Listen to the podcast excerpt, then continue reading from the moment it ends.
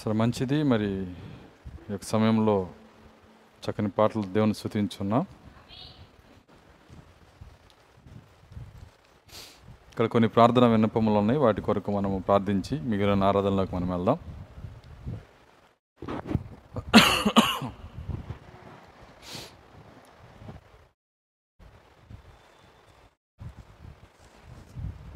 Beulah వాళ్ళ తల్లిగారు మరి ఆమె జ్వరము ఒలినొప్పులతో బాధపడుతుంది. ఆమె కోసం ప్రార్థన చేయమని ఉన్నారు.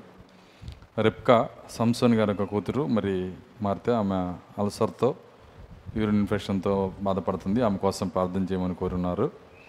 దేవయ్య యొక్క బంధువు మోజేస్ గారి కొరకు ప్రార్థించమని కోరున్నారు. దాని తర్వాత ఇస్రాయల్ గారి కంటి ఆపరేషన్ జరిగింది. ఆయన ఆయనకున్న బలహీనత నుంచి పరిపూర్ణ స్వస్థత కొరకు ప్రార్థన చేయమని అడిగారు. విమలమ్మ గారి యొక్క మునిమనవరాలు ఆమె కోసం ప్రార్థన చేయమని కోరున్నారు. దాని తర్వాత యేసుబాబు గారి చెల్లి కుమా చెల్లి చెల్లి యొక్క కుమార్తె గ్యాస్ ట్రబుల్తో బాధపడుతుంది. ఆమె కోసము ప్రార్థన చేయమని కోరున్నారు. దీంతో పాటు మనము పాస్టర్ ఐజక్ గారి కోసం కూడా మనము ప్రార్థన చేయాలి. ఎందుకంటే ఆయన మరి కాలు జారి మరి పడి ఉన్నాడు ఆయన. ఆయన భు- భుజానికి కొంత దెబ్బ తగిలి ఉన్నది. కట్టేసి ఉన్నారు. మరి ఆయన కోసం మనము ప్రార్థన చేద్దాము. దాని తర్వాత అరుణ్ కుమార్ గారు రాజమండ్రి ఆ పాష గారి కోసం కూడా మనము ప్రార్థన చేద్దాం. అందరు కళ్ళు మూసుకున్నట్లయితే ప్రార్థన చేద్దాం.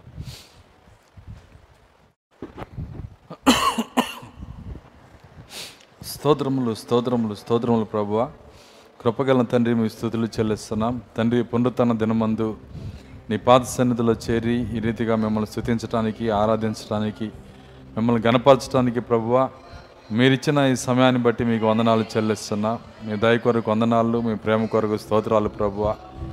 తండ్రి నాయన ఈ యొక్క సమయంలో ఆయన ఇక్కడున్న ప్రార్థన వినపాలు మీ చేతులకు అప్పగిస్తున్నాం. నీ కుమార్తె బ్యూలాన్ని వాళ్ళ అమ్మగారిని మీరు జ్ఞాపం చేసుకునండి.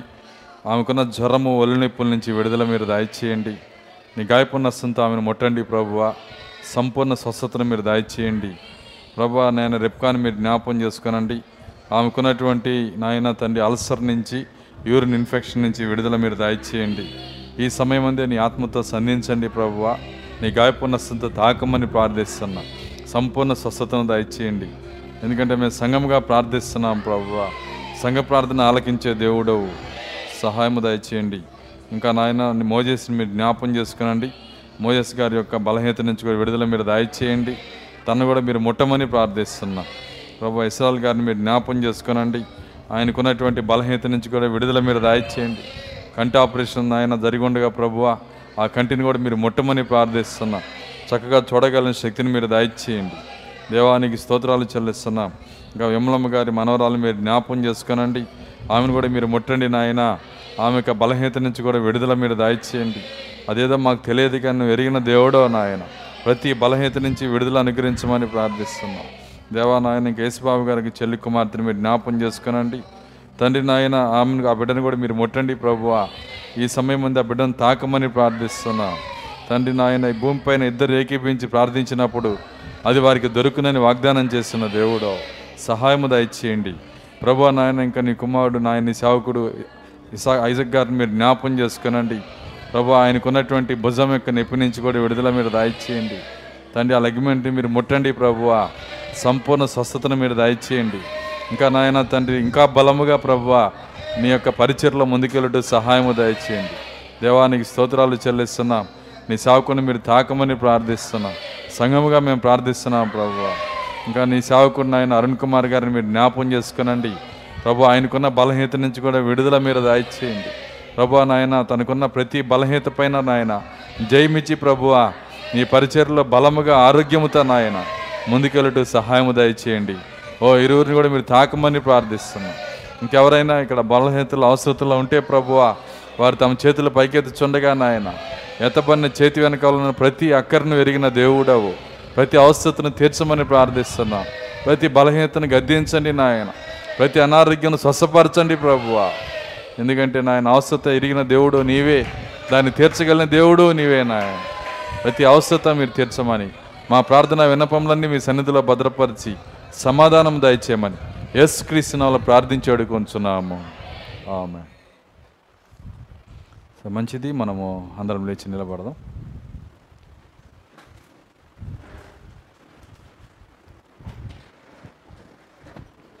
దేవుని యొక్క వాక్యం కేవలము దేవుని స్థుతించదాం ప్రార్థన కాదు స్థుతి ఎందుకంటే దేవుడు మనకి ఇచ్చిన ఈ ధన్యత ఆయన సంఘముగా మనల్ని చేసి ఆయన సంఘములో సంఘం అనే శరీరంలో మనల్ని ఒక అవయవంగా చేసి ఒక భాగముగా చేసి ఆయన జగత్తు పునాది వేయబడక ముందే క్రీస్తులో మనల్ని ఎన్నుకున్న దేవునికి కొద్ది నిమిషాలు దేవుని స్థుతి స్థుతులు చెల్లించదాం. కొద్ది నిమిషాలు స్థుతి ఆరాధన చేద్దాం. ఆలెల్లు హాలెలూయ స్తోత్రం స్తోత్రం స్తోత్రం స్తోత్రం. స్తోత్రములు స్తోత్రములు స్తోత్రములు ప్రభువ. కృపగలన తండ్రి మీకు స్తోత్రాలు చెల్లిస్తున్నాం. దయగలన దేవానికి స్తోత్రాలు. అయ్యా నీ అత్యున్నత కృపను బట్టి వందనాలు. మా రక్షకుడానికి స్తోత్రములు. మా విమోచకుడానికి స్తోత్రాలు నాయన. మేము ఆరోగ్యంతో ఆయుష్తో మేము ఇక్కడ ఉన్నామంటే నాయన అది మీ కృప నాయన.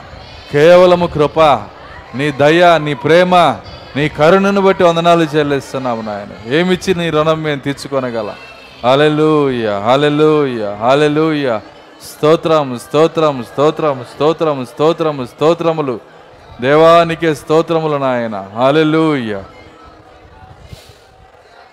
కొద్ది నిమిషాలు స్థుతించుదాం అదే విధముగా.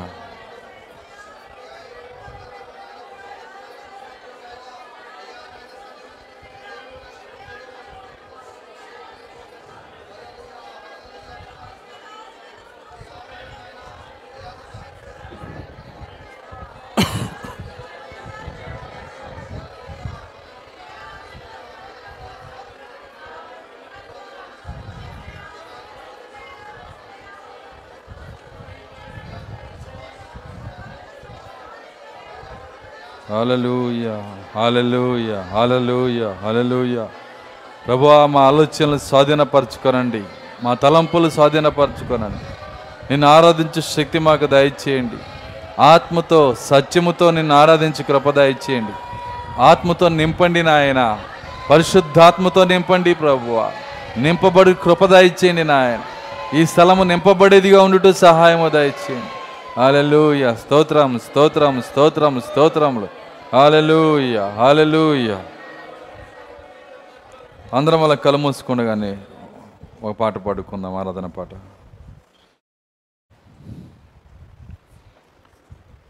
నీ వాక్యమే నన్ను బ్రతికించెను బాధలలోనే మదినీచెను. నీ వాక్యమే నన్ను బ్రతికించెను.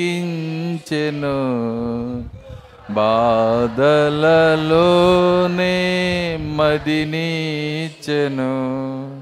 కృపాశక్తి దయా సత్య సంపూర్ణుడా. వాక్యమై ఉన్న యేసు వందనమయ్యా. అందరం పాడాలి. రెండోసారి అందరం నోరు తెరిచి పాడాలి.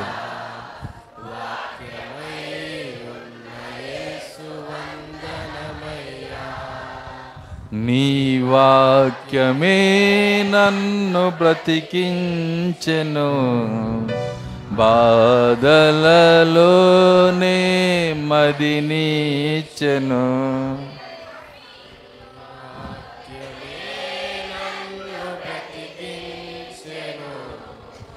మదినిచ్చెను బాధలలోనే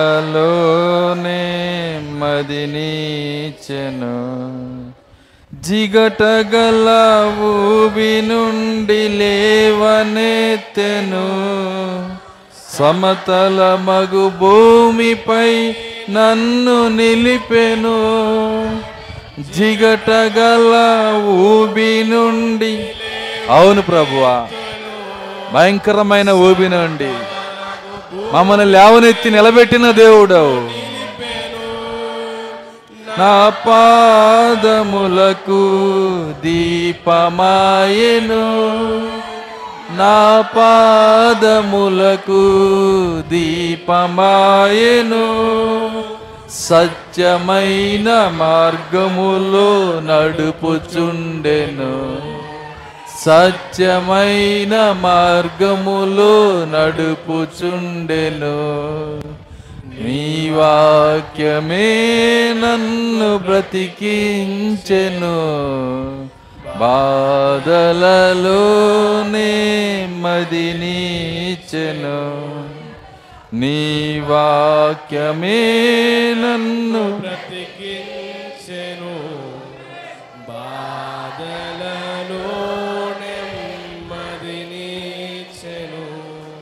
శత్రువులను ఎదుర్కొనే సర్వాంగ కవచమై యుద్ధమునకు సిద్ధ మనసు ఇచ్చుచున్నది. శత్రువులను ఎదుర్కొనే సర్వాంగ కవచమై యుద్ధమునకు సిద్ధ మనసునిచ్చుచున్నది అపవాది వేయుచున్న అగ్ని బాణములను అపవాది వేయుచున్న అగ్ని బాణములను ఖడ్గము వలె అడ్డుకొని ఆర్పివేయుచున్నది ఖడ్గము వలె అడ్డుకొని ఆర్పివేయుచున్నది నీ వాక్యమే నన్ను బ్రతికించెను. బాధలలోనే మదినిచ్చెను నీ వాక్యమే నన్ను బ్రతికించెను. బాధలలోనే మదినిచ్చెను అందరూ రెండు చేతులు పైకెత్తుదాం. పాల వంటిది జుంటె తేనె వంటిది. నా జీవకు మా మధురమైనది. పాల వంటిది జుంటె తేనె వంటిది. నా జీవకు మా మధురమైనది. మేలిమి బంగారు కన్నకు మిన్నైనది మేలిమి బంగారు కన్న మిన్నైనది రత్నరాసుల కన్నా కోరదగినది. రత్నరాసుల కన్నా కోరదగినది. నీ వాక్యమే నన్ను అవును ప్రభువా నీ వాక్యముతో నన్ను బ్రతికించిన దేవా. నీ ఆత్మతో నన్ను బ్రతికించిన దేవా. నీకే స్తోత్రం స్తోత్రం.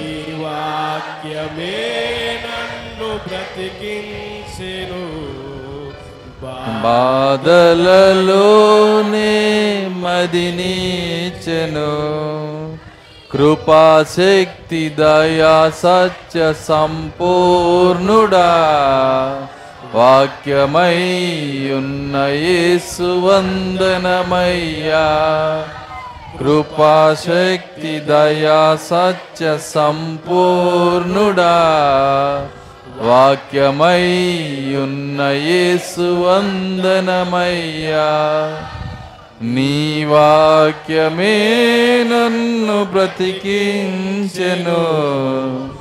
బాధలలోనే మదినీచెను నీ వాక్యమే నన్ను బ్రతికించెను బాధలలోనే మదినీచను హల్లెలూయా అందరం వాళ్ళు నిలబడి ఉండగానే దేవుని వాక్యం చదువుకుందాం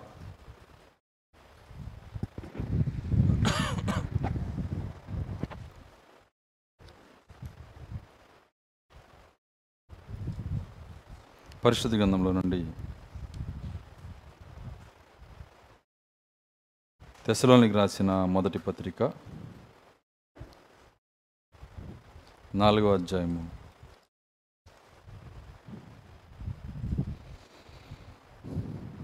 పద్నాలుగో వచ్చిన చదువుకుందాం. యేసు మృతి పొంది తిరిగి లేచినని మనం నమ్మిన ఎడల అదే ప్రకారము ఏసునందు నిద్రించిన వారిని దేవుడు ఆయనతో కూడా వెంట పెట్టుకొని వచ్చును. మేము ప్రభు మాటను బట్టి మీతో చెప్పున్నదేమనగా ప్రభువు రాకడ వరకు సజీవులమై నిలిచి ఉండి మనము. నిద్రించిన వారి కంటే ముందుగా ఆయన సన్నిధి చేరము. ఆర్భాటముతోనూ ప్రధాన దూత శబ్దముతోనూ దేవుని బోరతోనూ పరలోకము నుండి ప్రభువు దిగివచ్చును క్రీస్తునందుండి మృతులైన వారు మొదట లేతురు. ఆ మీదట సజీవులమై నిలిచి ఉండి మనము. వారితో కూడా ఏకముగా ప్రభువుని ఎదుర్కొనుటకు ఆకాశ మండలమునకు మేఘముల మీద కొనిపోబడదము. కాగా మనం సదాకాలము ప్రభుతో కూడా ఉందము. కాబట్టి మీరు ఈ మాటల చేత ఒకరినొకడు ఆదరించుకొనుడి. దేవుడు తన వాక్యం దీవించిన గాక ప్రార్థించుకుందాం. స్తోత్రములు స్తోత్రములు స్తోత్రములు ప్రభువ. కృపగల తండ్రి మీకు స్థుతులు చెల్లిస్తున్నాం. తండ్రి యొక్క పునరుత్న దినమందు నీ పాద సన్నిధిలో చేరి అయ్యా ఇంతవరకు నీ ఘనమైన నామమును పాటల ద్వారా ప్రార్థనల ద్వారా నాయన స్థుతుల ద్వారా నిన్ను ఆరాధించి ఉన్నాము. ప్రభు ఈ సమయంలో నీ వాక్యం మీదకి మేము వచ్చి ఉన్నాము. తండ్రి వాక్యము తెరచు దేవుడవు నీవు నాయన. వాక్య బయలుపాటునిచ్చు దేవుడవు. వాక్య విశ్వాసమునిచ్చు దేవుడవు. విశ్వాసమును కర్తవు దాన్ని కొనసాగించు దేవుడవు. నీవే నాయన సహాయము దయచేయండి. నాయన వినుచున్న నీ బిడల హృదయాల్లో నీ పరిశుద్ధాత్మను కుమ్మరించండి ప్రభువ. ఓ తండ్రి వాక్యము నాయన వివరించే శక్తిని ప్రభువ ఓ తండ్రి నాయన అంతరంగ బోధకుని నాయన వారి హృదయాల్లో దయచేయమని ప్రార్థిస్తున్నాను నన్ను మెర నన్ను బలపరచండి ప్రభువ. నేను బలహీన నన్ను బలపరచండి. నీ సులుచాటును నన్ను మరుగు చేసి మీరే మాట్లాడి మీ నామానికి మహిమ తెచ్చుకోమని యేసుక్రీస్తునాలు ప్రార్థించి కొంచున్నాము ఆమె కూర్చున్నాం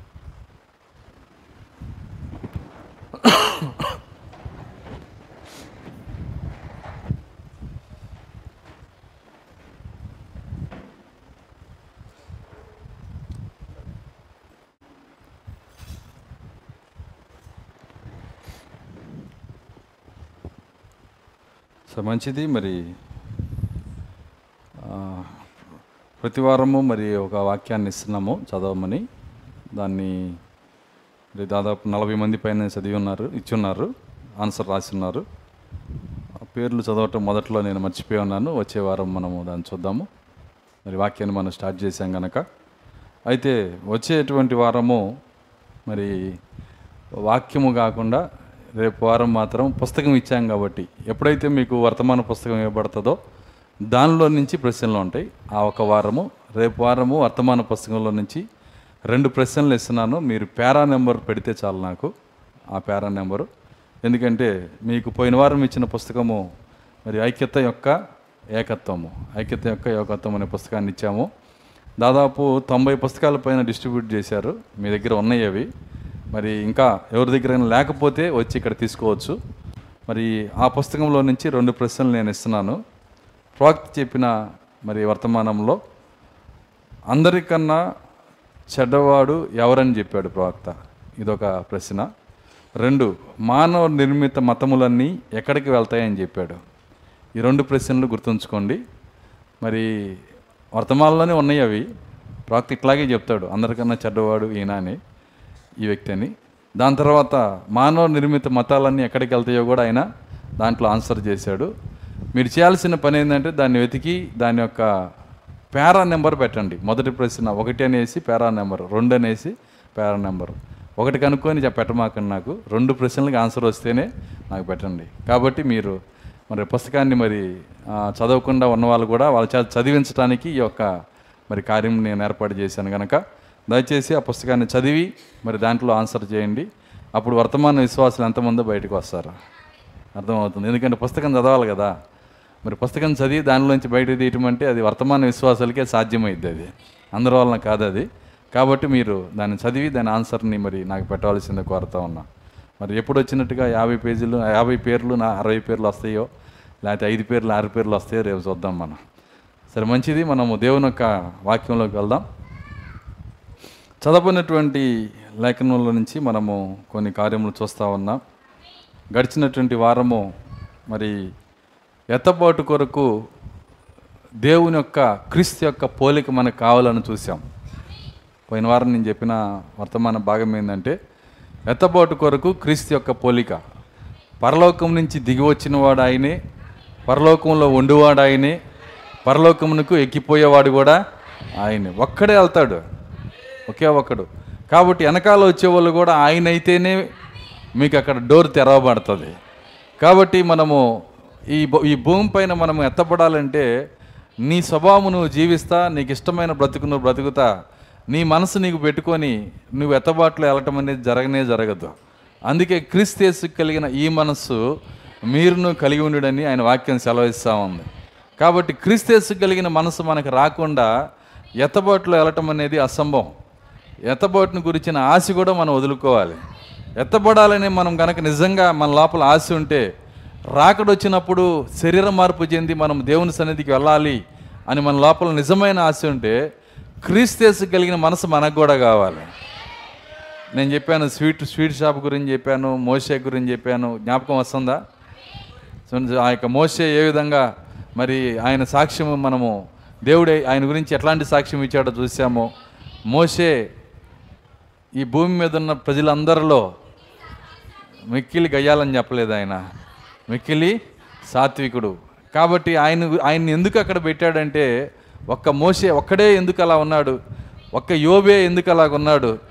అలాంటి సహనం కలిగి చూడండి ఒక దావీదే అంత భక్తి కలిగి ఎలాగున్నాడు హృదయానుసారుడికి ఎలా ఉన్నాడు? వీళ్ళందరూ కూడా ఆయా కాలాల్లో గడిచినటువంటి వేల సంవత్సరాల్లో ఒక్కొక్కరిని ఒక్కొక్కరిని పెట్టుకుంటా వచ్చాడు.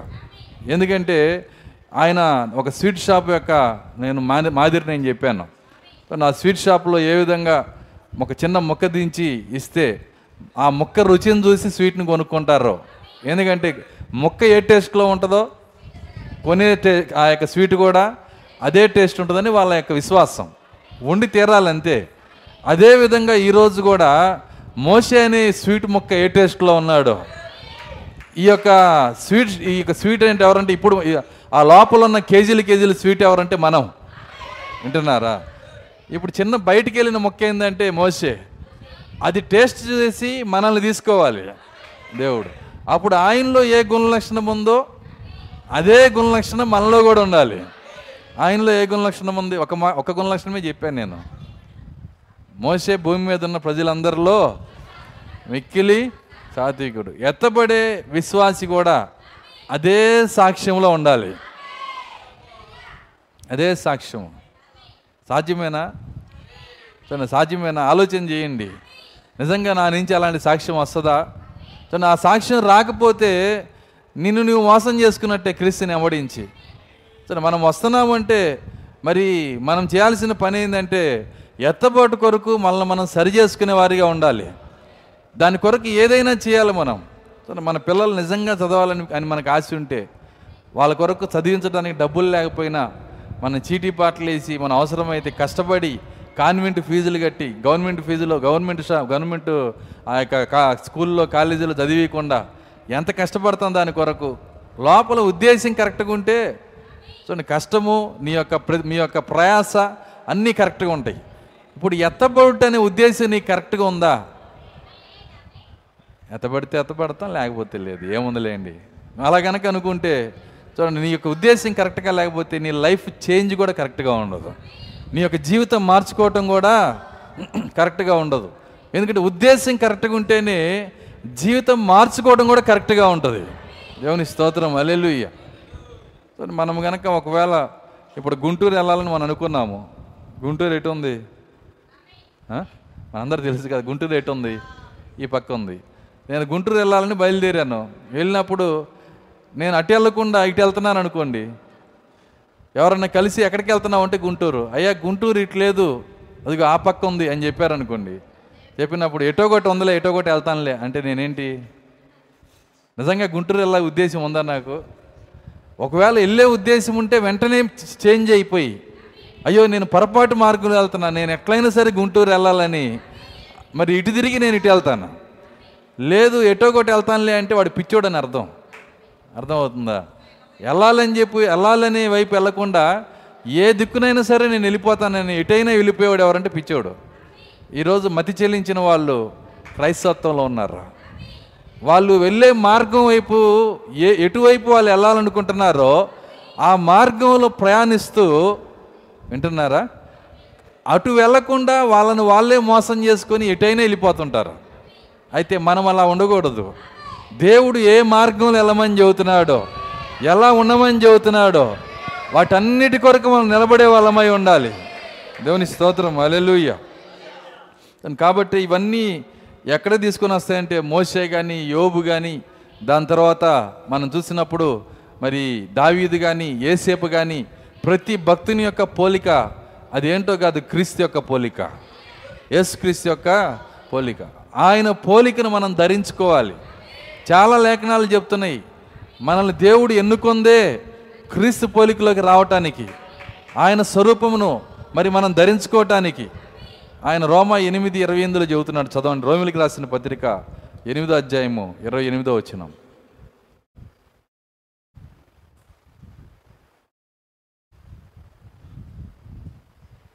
దేవుని ప్రేమించు వారికి దేవుని ప్రేమించు వారికి అనగా అనగా ఆయన సంకల్పం చొప్పున ఆయన సంకల్పం చొప్పున పిలువబడిన వారికి పిలవబడిన వారికి మేలు కలుగుటకై మేలు కలుగుటకై సమస్తమును సమస్తమును సమకూడి జరు- జరుగుతున్నవని సమకూడి జరుగుచున్నవని ఎరుగుదుము. ఎరుగుదుము. ఎందుకనగా ఎందుకనగా తన కుమారుడు ఎందుకనగా తన కుమారుడు అనేక సహోదరులలో అనేక సహోదరుల్లో జ్యేష్ఠుడు అగునట్లు జ్యేష్ఠుడగునట్లు దేవుడు ఎవరిని దేవుడు ఎవరిని ముందు ఎరిగినో ముందు ఎరిగెనో. వారు తన కుమారునితో వారు తన కుమారునితో సారూప్యం కలవారవుటకు సారూప్యము గలవారగుటకు వారిని ముందుగా నిర్ణయించి వారిని ముందుగా నిర్ణయించెను. జగత్తు పునాది వేయబడక ముందే ఎవరిని ఎన్నుకున్నాడో వాళ్ళు యేసుక్రీస్తు స్వరూపంలోకి రావటానికి ముందుగానే నిర్ణయించాడంట ఆయన. ఎంతమందిని ఎన్నుకున్నాడు? నిజంగా ఎన్నుకున్నాడా? ఎన్నుకుంటే ఎట్లా ఎన్నుకున్నాడు?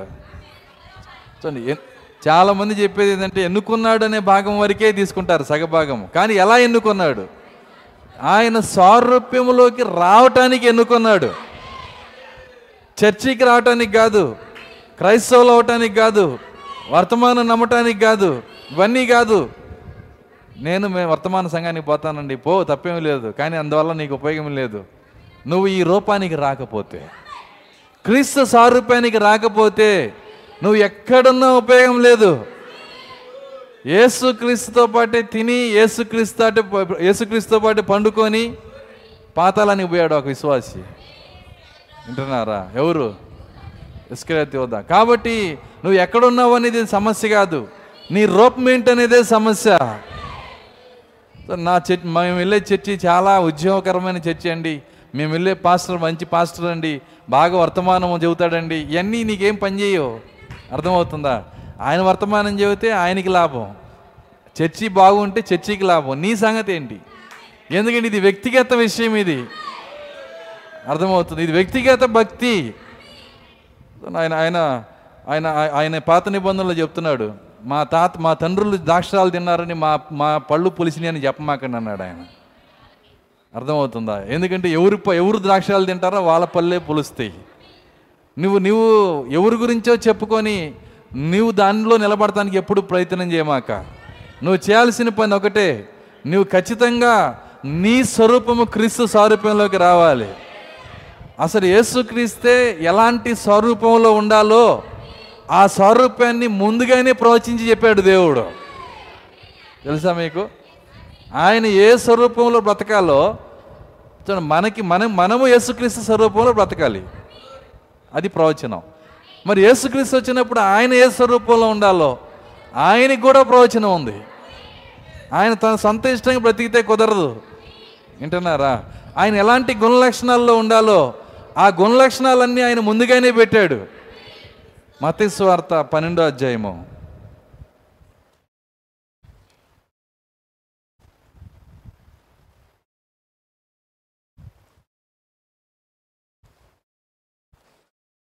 మత్తయి సువార్త పన్నెండో అధ్యాయము పదిహేడో వచనం. ప్రవక్త అయిన ప్రవక్త అయిన ద్వారా యెషయా ద్వారా చెప్పినది నెరవేరినట్లు. చెప్పినది నెరవేరినట్లు. ఎవరు చెప్పారు ఇది? యష్యా. ఇంటికి వెళ్ళి చదువుకోండి. యష్యా గ్రంథం నలభై రెండు ఒకటి నుంచి నాలుగు వచనాలు. ఈ నాలుగు వచనాల్లో యేసుక్రీస్తు ఎలాంటి గుణ లక్షణాలు కలిగి భూమి మీద జీవించాలో ఏడు వందల సంవత్సరాలకు ముందే డిజైన్ చేశాడు దేవుడు. ప్రవక్తల ద్వారా ముందే చెప్పేశాడు ఈ గుణ లక్షణాల్లో కనపడిన వ్యక్తే యేసుక్రీస్తు. ఈ గుణ లక్షణాల్లో కనపడకపోతే ఆయన యేసు కాదు. ఒక ప్రశ్న చాలామంది మనల్ని వేస్తారు. మీ ప్రవక్త పేరు బైబిల్లో ఉందా? అని. వింటున్నారా? మీ ప్రవక్త పేరు బైబిల్లో ఉందా? నేను వాళ్ళని ఏమడుగుతానంటే యేసుక్రీస్తు పేరు పాత నిబంధనలో ఉందా అని. బాప్తీసమిచ్చి యోహాని పేరు పాత నిబంధనలో ఉందా అని. మరి సాక్షాత్తు మన దేవుని పేరే ముందుగా రాయకపోతే విలియం బ్రహ్మాం పేరు ఎందుకు రాస్తాడు? అర్థమవుతుందా? దానికి ఆన్సర్ ఉండదు వాళ్ళ దగ్గర. అయితే ఎందుకు రాయలేదు నేను చెప్తానన్నా. యేసుక్రీస్తు పేరు బాప్తిస్మిచ్చి యోహాని పేరు ఎందుకు ముందుగా రాయలేదు? కొన్ని వేల ప్రవచనాలు చెప్పిన ఆయన గురించి ఆయన పేరొక్కటే రాయటానికి ఖాళీ దొరకలేదా బైబిల్లో? ఎందుకు రాయలేదు? యోహాని పేరు ఎందుకు రాయలేదు? కారణం ఏంటంటే చూడండి యేసుక్రీస్తు పేరు ఒకవేళ ముందు చెప్తే బహుశా నేను అనుకుంటున్నా మీకు నేను యేసు అనే ఒక వ్యక్తి రక్షకుని పంపించబోతున్నాను. ఆయన పేరు యేసు. అని గనక ఆదికాండం నుంచి ఏదైనా తోట నుంచి దేవుడు దేవుడు చెప్పుకుంటా వస్తే భూమి మీద సగం మంది పేర్లు యేసు అవుతుంది అర్థం కాదా భూమి మీద సగం మంది పేర్లు యేసు అని పెట్టుకుంటారు. అప్పటికే ఎంతోమంది ఏసులు వచ్చారు. సుస్థినేసి అని ఆ యేసు అని యేసు అని అర్థమవుతుందా? ఇంతకా యేసు ఎవరు అర్థం కాక ఈ పేర్లు గందరగోళంలో అసలు యేసుని చూడలేక మరి పేరు చెప్పేస్తే పేరుని బట్టి కనుక్కోవాలనుకుంటే పేరు ఉన్నోళ్ళు ఎంతోమంది ఉంటారు. ఏ పేరున్న వ్యక్తి నువ్వు ఎలా కనుక్కుంటావు? నీ వల్ల కానే కాదు. కాబట్టి దేవుడు పేరు ముందు చెప్పలేదు. మరి పేరును బట్టి నువ్వు ఆయన కనుక్కోకూడదు కానీ దేనిని బట్టి నువ్వు కనుక్కోవాలంటే లేఖనముల్లో ఆయన గుణ లక్షణాలను బట్టి ప్రవచనములను బట్టి ఆయన యొక్క ఆయన ఆయన యొక్క క్రియలను బట్టి. ఆయన యొక్క లేఖనము వచ్చే ప్రవక్త ఎలా ఉంటాడని చెప్పిందో ఆ స్థానములో ఆయన కూర్చోవాలా? అందుకే యేసుక్రీస్తు అన్నాడు మీరు నన్ను నమ్మమాకండి. నా క్రియలను బట్టి నమ్మండి అన్నాడు ఆయన. నన్ను నమ్మమాకండి. నన్ను నమ్మాల్సిన అవసరం లేదు. నేను ఈ క్రియలు చేస్తున్నాను కదా. ఈ క్రియలు బట్టి అయినా నమ్మండి. నన్ను నా తండ్రి క్రియలు నేను చేయకపోతే నన్ను తండ్రిగా మీరు అంగీకరించవద్దు అన్నాడు. నేను చేస్తున్న క్రియలు ఎవరయ్యి? తండ్రి క్రియలు. చూడండి ఆయన ఆయన క్రియలను బట్టి మనము కనుక్కోవటానికి ప్రవచన పూర్వకంగా ఇవన్నీ ముందుగానే పెట్టేశాడు. దేన్ని బట్టి మనం కనుక్కోవాలంటే క్రియలు. యేసు భూమి మీదకి వచ్చినా యేసుక్రీస్తు భూమి మీదకి వచ్చిన ఆయన కూడా స్వయముగా తన సొంత మనసుకు తోచినట్టు బతకటానికి లేదు. ప్రవచనం ఏం చెప్పిందో లేఖనం ఏం చెప్పిందో దాన్ని జీవించటానికే ఆయన భూమి మీదకి వచ్చాడు. ఆయనేనా?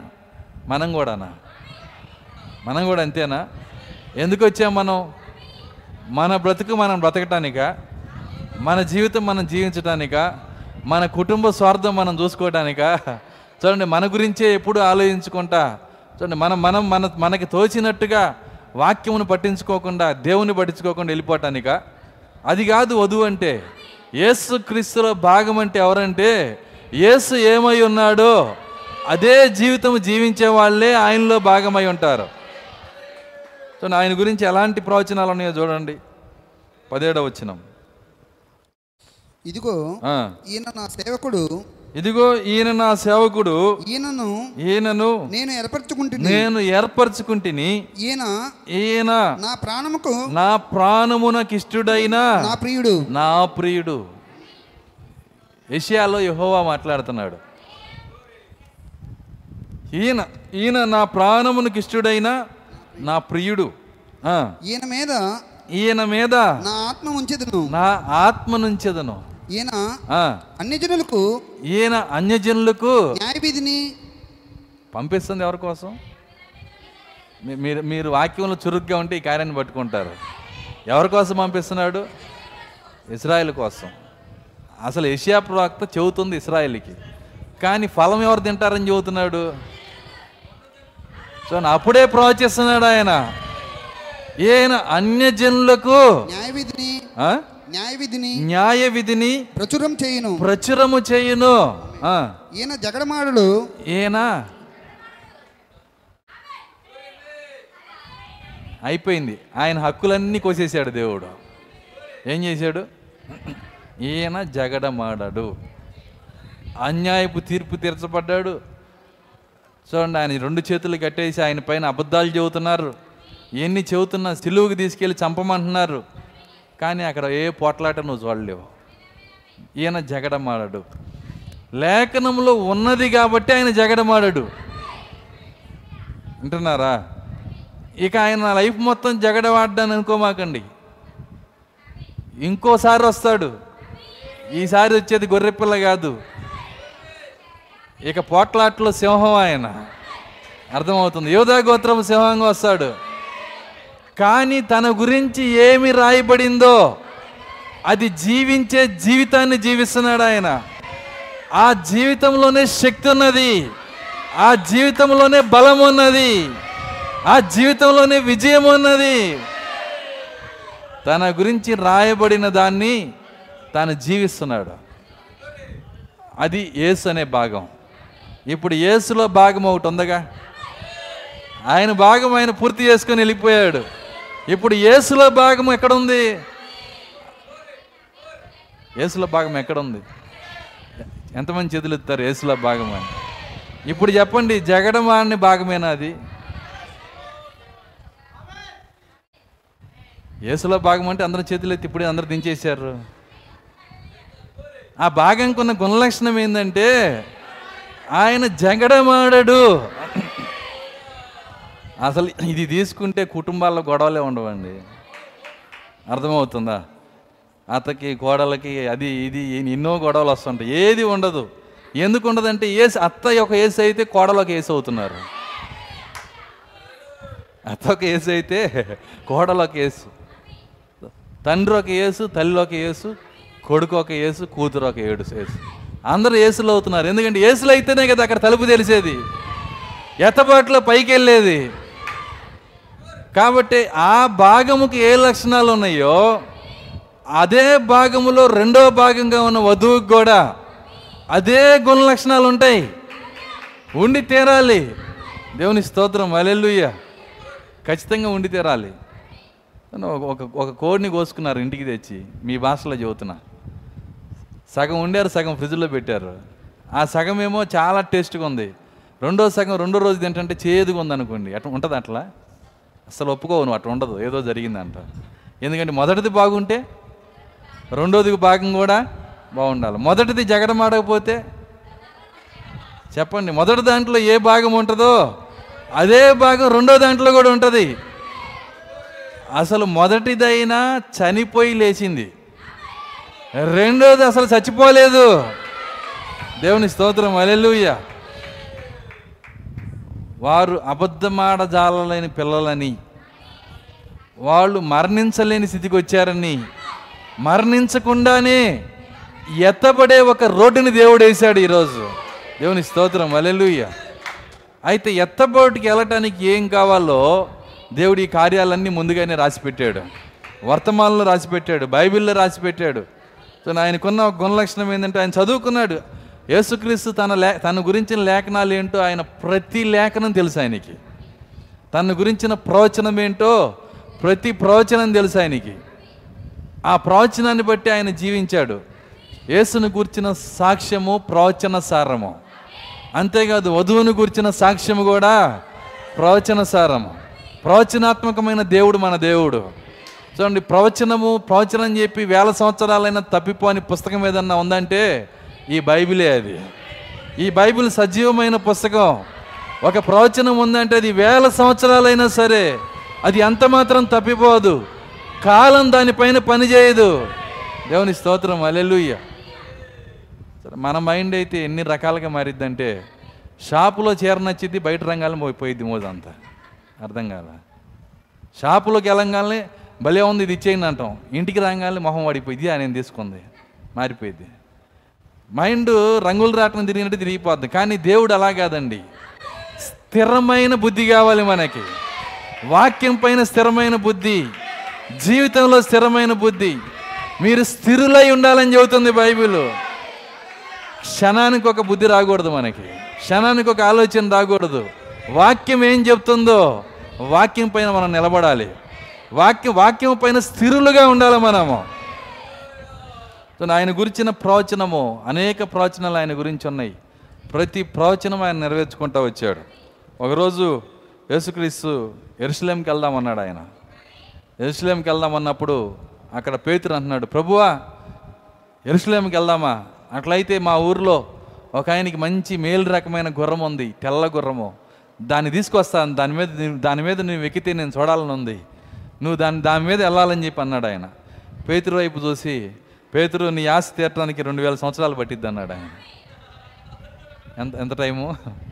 ఇంకా రెండు వేల సంవత్సరాల తర్వాత నీ ఆశ తీరిద్ది. అయితే అప్పుడు దాకా నువ్వు పట్టించుకో నా నన్ను నా గురించి ఆలోచన చేయమాక. నేను కష్టమైన అవమానమైన ఇబ్బంది అయినా కొరడా దెబ్బలైనా ముళ్ళ కిరీటమైనా ఉమ్మైనా ముఖం పైన ఉమ్మేయటమైనా లేఖనముల ప్రకారం వెళ్ళాలి నేను. దేవుని స్తోత్రం అలెలుయ్య వాక్యం ఏం చెప్తుందో దాని ప్రకారం నేను వెళ్ళాలి. అయితే ఏంటి ప్రభువా? నువ్వు వెళ్ళు. ఇంకొకరిని తీసుకొని పో.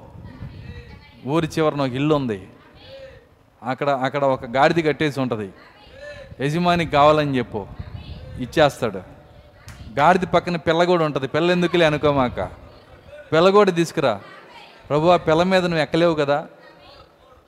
పేతురు అడుగుతున్నాడు పిల్ల మీద నువ్వు ఎక్కలేవు కదా. దానికి ఆయన అంటున్నాడు జకర్య ఏం రాశాడంటే నా గురించి? గాడిద గాడిద పిల్ల మీద వస్తాడని రాశాడు. లేఖనం అలాగ ఉన్నది గనక అది అలాగే జరగాలి.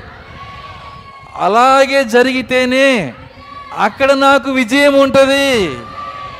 దేవుని స్తోత్రం. అలెలుయ్య తన ప్రాక్తికి దేవుడు కూడా ఒక దర్శనం ఇచ్చాడు. ఇచ్చినప్పుడు ఆ దర్శనంలో ఒక బిడ్డ ఊపిరితిత్తుల వ్యాధితో బాధపడతా చనిపోయే స్థితిలో ఉన్నప్పుడు ప్రాక్త అక్కడికి వెళ్ళినప్పుడు ఆయన అక్కడ ప్రార్థన చేయటం ముందుగానే చూశాడు. కొద్ది సమయం ముందే దేవుని ఆత్మ ఆయన తీసుకొని వెళ్ళాడు. ఆ రోడ్డు చూపించాడు ఆ ఇల్లు చూపించాడు మలుపులు చూపించాడు. దాని తర్వాత అక్కడికి వెళ్ళిన తర్వాత ఆ రోగిని ఆ రోగంలో ఉన్న బిడ్డను చూపించాడు. దాని తర్వాత ఒక ముసలామును చూపించాడు. ఆమె కలజోడు అక్కడ పెట్టి కూర్చొని ఉంది. అక్కడ వెలుగు రావటం చూపించాడు. ఒక టోపీ మేకు తగిలించడం చూపించాడు. ఇవన్నీ దేవుడు దర్శనంలో చూపించాడు. చూపించినప్పుడు ప్రవక్త అప్పుడు ఆ విశ్వాసులను తీసుకొని తన సంఘ పెద్దలను తీసుకొని వెళ్తున్నాడు. వెళ్తున్నప్పుడు కారులో అడ్రస్ ప్రవక్త చెబుతున్నాడు. వింటున్నారా? ఇప్పుడు ఎక్కడ ఇప్పుడు ఎటు వెళ్ళాలని డ్రైవర్ అంటున్నాడు. రైట్ తీసుకో. కొద్ది ముందుకు నాకు ఇప్పుడు ఎటు వెళ్ళాలి? లెఫ్ట్ తీసుకో. అన్నాడు. బ్రహ్మం నువ్వు ఇంతకుముందు వచ్చావా ఈ ఊరికి? అన్నాడు. ఆయన అన్నాడు "ఆ, వచ్చాను. కాసేపుడు ముందే అన్నాడు ఆయన. ఏమన్నాడు ఆయన? కాసేపుడు ముందే వచ్చాను నేను. ఆయన తలగిరుకొని కాసేపు ముందు రావటం ఏంటి? అది నీకు అర్థం కాదులే అన్నాడు. చూడండి ఆయన వెళ్ళి ఆ ఇంట్లోకి వెళ్ళినప్పుడు ఆ యొక్క రోగంతో ఉన్న ఆ బిడ్డ అక్కడ ఉన్నది. ఊపిరితిత్తుల వ్యాధితో ఉంది. మరణ పడక మీద ఉంది. ప్రవక్త దాన్ని చూసి ఎంతో సంతోషంతో వెళ్ళి ఆ బిడ్డ కోసం ప్రార్థన చేశాడు. ప్రార్థన చేసిన వెంటనే ఆ బిడ్డకి రోగం ఎక్కువైపోయి తలకిందులైపోయి చచ్చిపోయే పరిస్థితి వచ్చింది. వింటున్నారా? ప్రవక్తకి ఏం అర్థం కాల? నువ్వే కదా నాకు దర్శనమిచ్చి ఎలవన్నావు ప్రార్థన చేస్తే తగ్గిద్దన్నావు. ప్రార్థన చేస్తే ఇంకా రోగం ఎక్కువైపోయింది. చచ్చిపోయే పరిస్థితి వచ్చింది ఏమైందని చెప్పి మోకరెళ్ళి మళ్ళీ ఇంకో చోటకెళ్ళి ప్రార్థన చేస్తా ఉన్నాడు. ప్రభువా ఏమైంది ఏమైంది? అప్పుడు దేవుడు అంటున్నాడు నీవు నీకు చెప్పబడిన దానికన్నా ముందు పరిగెత్తావు అన్నాడు ఆయన. నీకు చెప్పబడిన స్థితిలో నువ్వు లేవు. ఎలా చెప్పానో ఆ స్థితిలో రా నువ్వు మొట్టమొదట. నువ్వు ఏ రూపంలో నువ్వు ఉంటావు ఏ స్థితిలో ఉంటావని చెప్పానో అప్పుడు అక్కడికి రా. అప్పుడు నీ ప్రార్థనకి విజయం వస్తుంది. నీకు విజయం వస్తుంది. అది విన్న తర్వాత ప్రభా నేను తప్పు చేశాను. నన్ను క్షమించండి. నేను చూసినప్పుడు ఇక్కడ ఒక ముసలాం ఉండాలి. ఆమె లేదు. తను వెయిట్ చేస్తున్నాడు. కాసేపుడికి ఒక ముసలాం వచ్చింది. "ఆ, వచ్చేసింది. అయినా నేను చేయను ప్రార్థన అంటున్నాడు. ఎందుకని? ఆమె కళ్ళజోడు తీసి అక్కడ పెట్టాలంట. సో ఆమె కళ్ళజోడు తీసి మంచుకు వచ్చింది కాబట్టి తుడిచి అక్కడ పెట్టింది. అయినా నేను చేయను అంటున్నాడు. అర్థమవుతుందా? కాసేపటికి వచ్చి ఒక ఆయన అక్కడ టోపీ తగిలిచ్చాడు. ఆయన చూసినట్టుగానే కిటికీలో నుంచి వెలుతురు వస్తూ ఉంది. అప్పుడు లేచి నిలబడి ఇదే టైం అంటున్నాడు ఆయన. ఇప్పుడు చేద్దాము. ఏది నా గురించి చెప్పబడిందో దాన్ని అంతా ఇప్పుడు నేను చూస్తున్నాను. ఇప్పుడు చేద్దాము. ఎప్పుడైతే ఆయన ప్రార్థన చేశాడో అదే క్షణం లేచి భోజనం చేశాడు ఆ బిడ్డ. ఇప్పుడు నీ గురించి కూడా అలాంటి లేఖనాలు ఉన్నాయి. నువ్వేం జీ ఏ లేఖనాలు నువ్వు జీవించాలని ఆయన పెట్టాడో ఆ గుణ లక్షణాలు నువ్వు జీవించినప్పుడు జీవించినప్పుడు అప్పుడు నీకు విజయం ఉంటుంది. ఎత్తపడే విజయం అక్కడ ఉంటుంది. శరీర మార్పు అక్కడ ఉంటుంది. నీ శరీర మార్పు అక్కడ ఉందండి.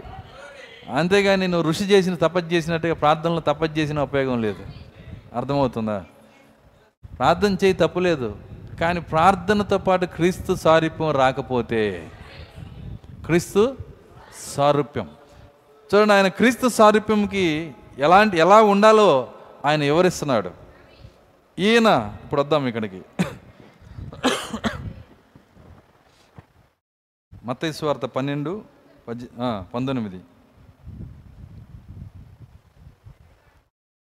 ఈయన జగడమాడు ఈయన జగడమాడడు కేకలు వేయుడు కేకలు వేయడు వీధులలో వీధులలో ఈయన శబ్దము ఈయన శబ్దము ఎవరికి వినబడదు. ఎవనికి వినపడదు బోధకుడు బోధకుని శబ్దం వినపడాలి. కేకలేసి బల్లగుద్ది చెప్పాలి. కానీ ఈ బోధకుడు ఎట్లాంటి బోధకుడు? అర్థమవుతుందా? ఈయన కేకలు వేయుడు. వింటున్నారా?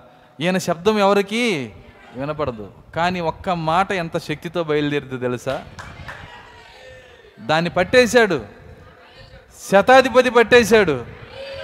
శతాధిపతి ఆయన దగ్గరికి వచ్చి ఆయన ఆయన ఆయనతో మాట్లాడుతున్నాడు. ప్రభువా నీవు నా ఇంటిలోకి రావటానికి కూడా నేను పాత్రుడిని కాదు.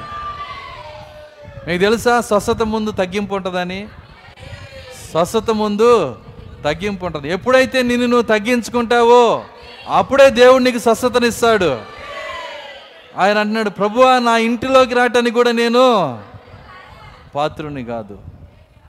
ప్రభువా నాకు ఒక విషయం తెలుసు నువ్వు అర్రవు కేకలేయవు కానీ నీ మాట ఎంత శక్తివంతమైందంటే నేను నా కిందన్న వంద మంది సైనికులకి ఒక మాట నేను చెప్తే గుసగుసలు చెప్పినా ఒకే రకంగా ఉంటుంది కేకలేసి చెప్పినా ఒకే రకంగా ఉంటుంది.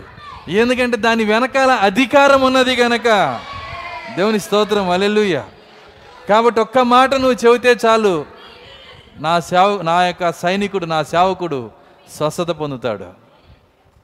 యేసుక్రీస్తు ఆయన విశ్వాసం చూసి ఆశ్చర్యపోయాడంట. ఉందా బైబిల్లో ఆ మాట?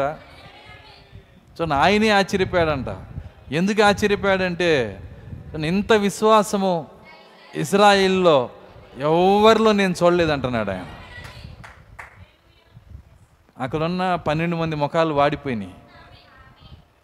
ఎవరు పన్నెండు మంది? శిష్యులు. ఎందుకు? వాళ్ళందరూ ఇజ్రాయిల్లే వాళ్ళందరూ కూడా ఇజ్రాయిల్.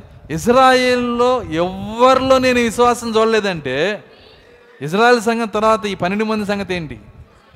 చూడండి వీళ్ళు కూడా బాధపడుతున్నారు. ప్రభువా ఒకవేళ అడిగి ఉండొచ్చు.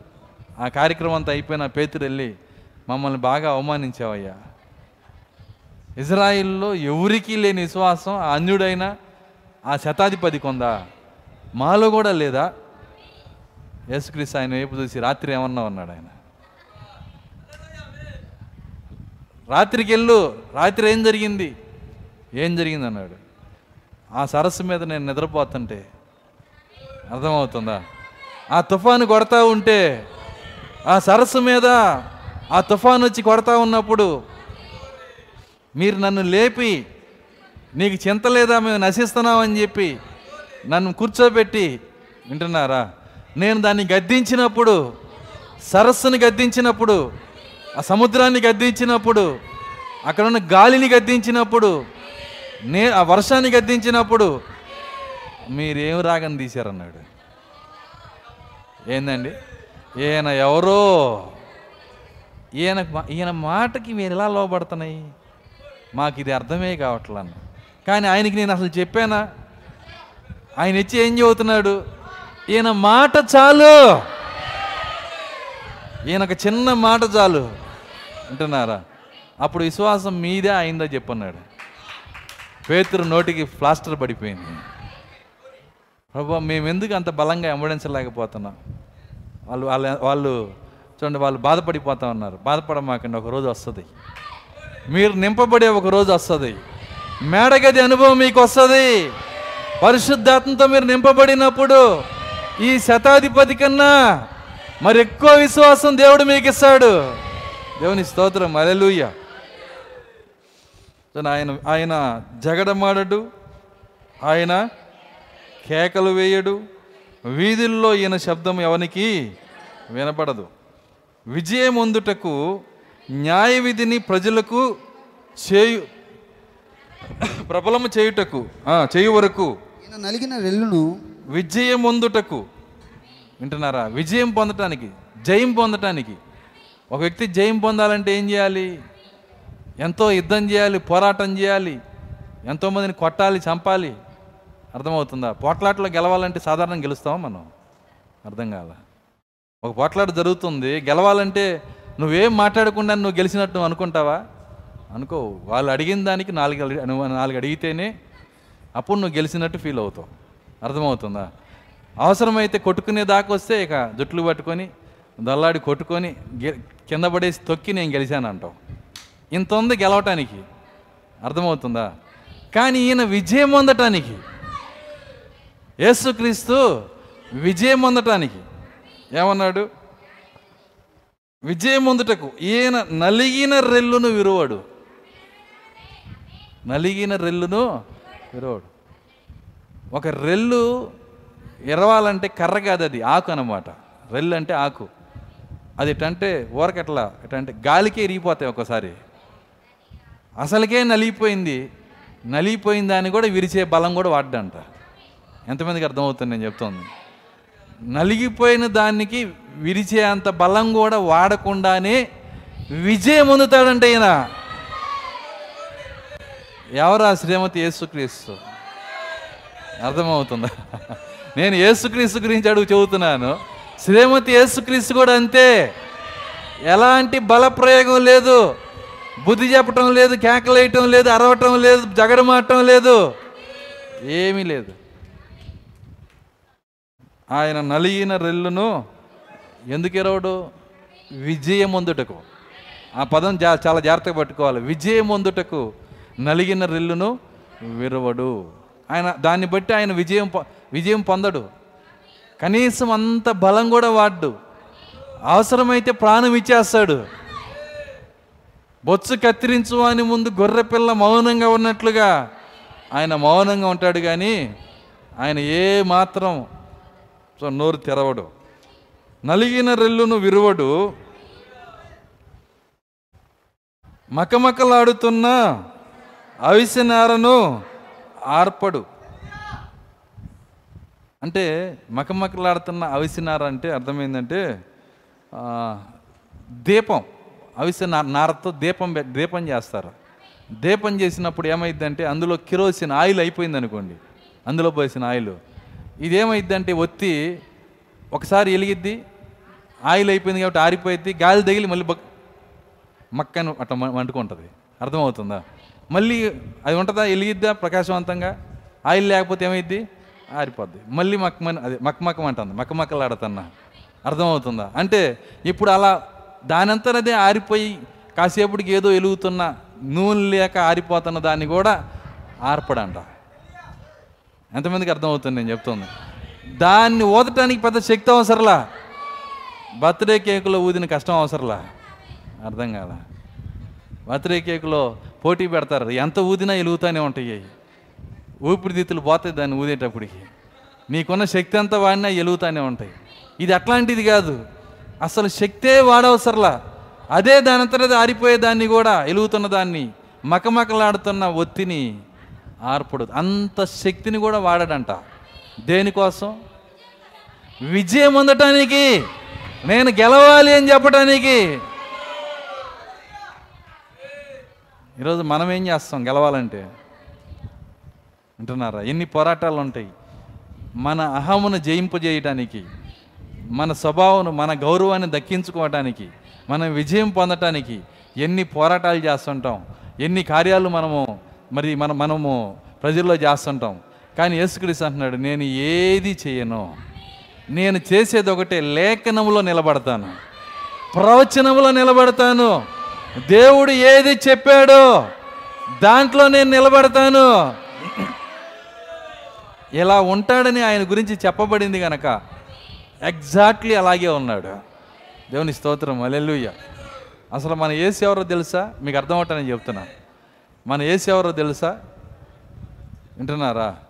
ఆయన ఆయన ఆయన సాధారణమైన దేవుడు కాదండి ఆయన. పాత నిబంధన యహోవాయే కొత్త నిబంధన యేసుక్రీస్తు. పాత నిబంధన యహోవా ఎంత బేకరుడో నీకు తెలియాలంటే ఒకసారి చదివి చూడు నీకు అర్థమైంది జస్ట్ సనిగినందుకు పద్నాలుగు వేల మందిని ఒక్కసారి చంపేశాడు. ఆ యొక్క ఆ యొక్క దాన్ని ఏమంటారు? అహరోను పోయి మధ్యలో నిలబడేదాకా చచ్చిన వాళ్ళకి బతికిన వాళ్ళకి మధ్యలో నిలబడితే అప్పుడు ఆగింది. ఒకవేళ అహరోన్ లేకపోతే మొత్తం తుడిచేసేవాళ్ళు. ఆయన వాళ్ళు అన్నారు అయిపోయింది మా పని ఇంకేం లేదు. ఇజ్రాయిల్ ఏమంటున్నారు? ఇరవై లక్షల మంది. మా పని ఇంకేం లేదు మేము నశించి పోయామంటున్నారు వాళ్ళు. ఎందుకంటే ఆయన సన్నిధి మేము బతకలేము ఎట్లాంటి దేవుడు ఆయన? ఆయన అంటున్నాడు ఒక్క ఒక్క క్షణం మీ మధ్యకి వచ్చానా ఒక్క క్షణం చాలు ఎక్కువ అవసరంలా. అట్లాంటి దేవుడు ఈ లేఖనాల్లో కూర్చోవటం అంటే ఎంత కష్టం? ఒకసారి మీరు ఆలోచన చేయండి. ఆ యహోవాన్ని తీసుకొచ్చి ఈ లేఖనాల్లో కూర్చోబెట్టండి. అంత పౌరుషం కలిగిన దేవుడు అంత సరస్వతి కలిగిన దేవుడు చక్రవర్తులకి నిద్ర లేకుండా చేసిన దేవుడు. అర్థమవుతుందా? అక్కడ ఇజ్కియా దగ్గర ఆ రాజు వచ్చి ప్రపంచమంతా జయించాను నేను. నాకు ఎదురెవరు ఏ దేవత ఏ ప్రజలను రక్షించింది? మీ యహో మిమ్మల్ని కాపాడుతాడు అనుకుంటున్నారా? అని కేకలేస్తంటే ఆయన ఆయన లేచి నిలబడ్డాడు. ఒకటే చెప్పాడు వింటున్నారు? నువ్వు ఎట్ట వచ్చావో చేప గాలానికి తగులుకుంటే దాని ఇష్టం లేని ప్లేస్కి ఎట్టెళ్ళిద్దో? నీ ముక్కుకి గాలం తగిలిచ్చి నీ ప్లేస్కి నేను పంపిస్తానని చెప్పాడు ఆయన. లక్షా ఎనభై ఎనభై ఐదు వేల మంది సైనికులతో అక్కడ ఉండి చూడండి తెల్లారితే నాశనం చేయడానికి రెడీగా ఉన్నాడు. పొద్దున్నే నిద్ర లెగిస్తే కనీసం అటెండర్ కూడా బతికిలేడు. కేకలేస్తున్నాడు రప్షాకే అని వాళ్ళ యొక్క సైన్యాధిపతిని. రప్షాకే అంటే ఇంకెక్కడ కళ్ళు తెరిచి నిద్రపోతున్నాడు. కళ్ళు మూసి కాదు. ఏం చేస్తున్నాడు? కళ్ళు తెరిచి నిద్రపోతున్నాడు వచ్చి చూసాడు ఇదేంది ఈడు కళ్ళు తెరిచి నిద్రపోతున్నాడు లేరా అంటే కోపం ఎక్కువైపోయి తొమ్మిదింటిదా నిద్రపోయావు నాతో పాటు అని ఎగ్గిన తన్నాడు. మీరు చదువు చూడండి దాంట్లో ఉండే ఇస్కియా మూవీ చూడండి. వాడు తన్నితే ఇట్టాగా ఉంటాడు అంతే ఏం పట్టించుకోడు. ఎందుకు? ఉన్నారు చచ్చిపోయిన వాళ్ళు అట్లా. ఈరోజు సమస్య ఏంటంటే ఆ మరణం లేకే ఈ కదలికలన్నీ. చూడండి కాలుతో దంతే కూడా ఇట్టాగ చూస్తున్నాడు. ప్రతి గుడారానికి వెళ్ళాడు. అందరూ చచ్చిపోయి ఉన్నారు. ఎందుకు చచ్చిపోయారు? ఒంటి మీద ఘాట్లు లేవు కత్తి కత్తి వాటి లేదు ఏమీ లేదు. మొత్తం అందరూ ఒకేసారి చనిపోయారు. జస్ట్ పౌరుషం గల దేవుడు ఒక దోతను పంపిస్తే ఆ కరెంట్ అట్ట ఇల్లు వచ్చిందంట అంతే. దాంట్లో చూపిస్తాడు కరెంట్ అనమాట ఆయన ఆయన ఒక నీ- కోసం పది లక్షల ఓల్డ్స్ పంపించాడు అనుకో జస్ట్ అట్ట. ఏమైద్ది ఊరకే ఒక ఒక క్షణం వస్తే చాలు. అది కుక్కర్ మీద ఉడకబెట్టినట్టు ఉడకబెట్టవసరలా నిన్ను. జస్ట్ అలా వెళ్తే చాలు. అంతే. అట్లాంటి పౌరుషం కలిగిన దేవుడు. మన దేవుడు భీకరమైన దేవుడు. పౌరుషం కలిగిన దేవుడు. క్షణ మాత్రం కూడా మనం పట్టి పట్టుకోలేని దేవుడు. ఇప్పుడు ఆయన భూమి మీదకి వచ్చి ఇందులో కూర్చోవాలి. నీకు పౌరుషం లేదు నీ కోపం లేదు నీకు నీకు దేశం లేదు నేను అంటలా నీకు అన్నీ ఉంటాయి పుష్కలంగా. కానీ నువ్వు ఇక్కడ కూర్చోవాలి ఇక్కడ. అర్థమవుతుంది? ఎక్కడ ఎక్కడ కూర్చోవాలి నువ్వు? లేఖనంలో కూర్చోవాలి. ప్రవచనంలో కూర్చోవాలి. సరే మనమేమి రాళ్ళు రప్పలం కాదు కోపం రాపటానికి మనుషులమే. వస్తుంది కానీ లేఖనంలో కూర్చోవాలిగా? కూర్చోవాలంటే ఏం చేయాలి? చూడండి మనల్ని మనము దాని కొరకు సిద్ధం చేసుకోవాలి? యేసుక్రీస్తు కూడా దాని కొరకు సిద్ధం చేసుకున్నాడు. ఎంతగా సిద్ధపడుతున్నాడంటే ఆయన ఆయన మహిమ కలిగిన దేవుడు సర్వశక్తి కలిగిన దేవుడు ఆయన మహిమలో దేవదూతలు కూడా ఆయనున్న స్థలంలోకి వెళ్ళలేరంట. కెరూపులు కూడా ఆయన ఉన్న స్థలంలోకి వెళ్ళలేరు. అట్లాంటి మహిమలో సమీపింపరాని తేజస్సులో అమరత్వము గలవాడై తాను మాత్రమే నివసించున్న దేవుడు. ఉంది కదా లేఖనము? సమీపింపరాని తేజస్సులో. ఎవరు సమీప మనం కాదు కెరూబులు కూడా సమీపించలేరు. అట్లాంటి చోట నివసించేవాడు ఆయన ఎంతగా తగ్గించుకోవాల్సి వచ్చిందంటే సారాయి దాగి కిల్లి నమిలి వాడు పళ్ళు కూడా దావడు సంవత్సరానికి ఒకసారి. వాడు వాడు ఆ సారాయి నోటితో ఆయన ముఖాన్ని ఊస్తే ఏం మాట్లాడాలి ఆయన? లేఖనంలో కూర్చుంటున్నాడు. ఒకరోజు ఆయన ఆయన దిగి వచ్చిన పర్వతాన్ని తాగితే వింటున్నారా? ఆయన తాగటం కాదు ఆయన దిగి వచ్చిన పర్వతాన్ని తాగితేనే రాళ్ళు తీసుకొని కొట్టి చంపేసేవాళ్ళు. ఆ యహోవా ఈ లేఖనాల్లో కూర్చుంటున్నాడు. ఇప్పుడు మీరు ఆ యహోవా కంటే గొప్ప వాళ్ళ కూర్చోపోవటానికి ఒకసారి నేను అడుగుతున్నాను నేను. యహోవా కంటే మీరు గొప్ప వల్ల ఈ లేఖనాల్లో కూర్చోవటానికి కూర్చోపోవటానికి అమ్మో మా వల్ల కాదండి మేము తగ్గించుకోలేం. లేనే లేదు. యహోవా ఎలాగూ లేఖనాల్లో కూర్చున్నాడో యహోవాలో భాగమైన ఆయన వధువు కూడా. అదే విధంగా ప్రతి లేఖనంలో ఇది నా భాగమై ఉన్నది. హల్లెలూయా. ఇది నా భాగమై ఉన్నది. ఖచ్చితంగా ప్రతి ఒక్క ప్రతి ఒక్క వాక్య వధువులో ఉన్న ప్రతి ఒక్క వధువు భాగము లేఖనాలు తన గురించి ఏం చెప్తుందో దాంట్లోకి వచ్చి కూర్చోవాలి. ఇవన్నీ రాసి పెట్టుకోండి. ఇది యేసుక్రీస్తుకి కాదు చెప్పింది. మీరు యేసుక్రీస్తు చెప్పారు అనుకోమాకండి. మీకు ఇంతకంటే ఎక్కువే చెప్పారు. అర్థమవుతుంది? మన కోసము కొత్త నిబంధనలు అంతకంటే ఎక్కువే ఉన్నాయి. చాలా కార్యాలు ఉన్నాయి. సో అయితే యేసుక్రీస్తు మనకి అన్ని విషయాల్లో అడుగు జాడలు ఉంచిపోయాను.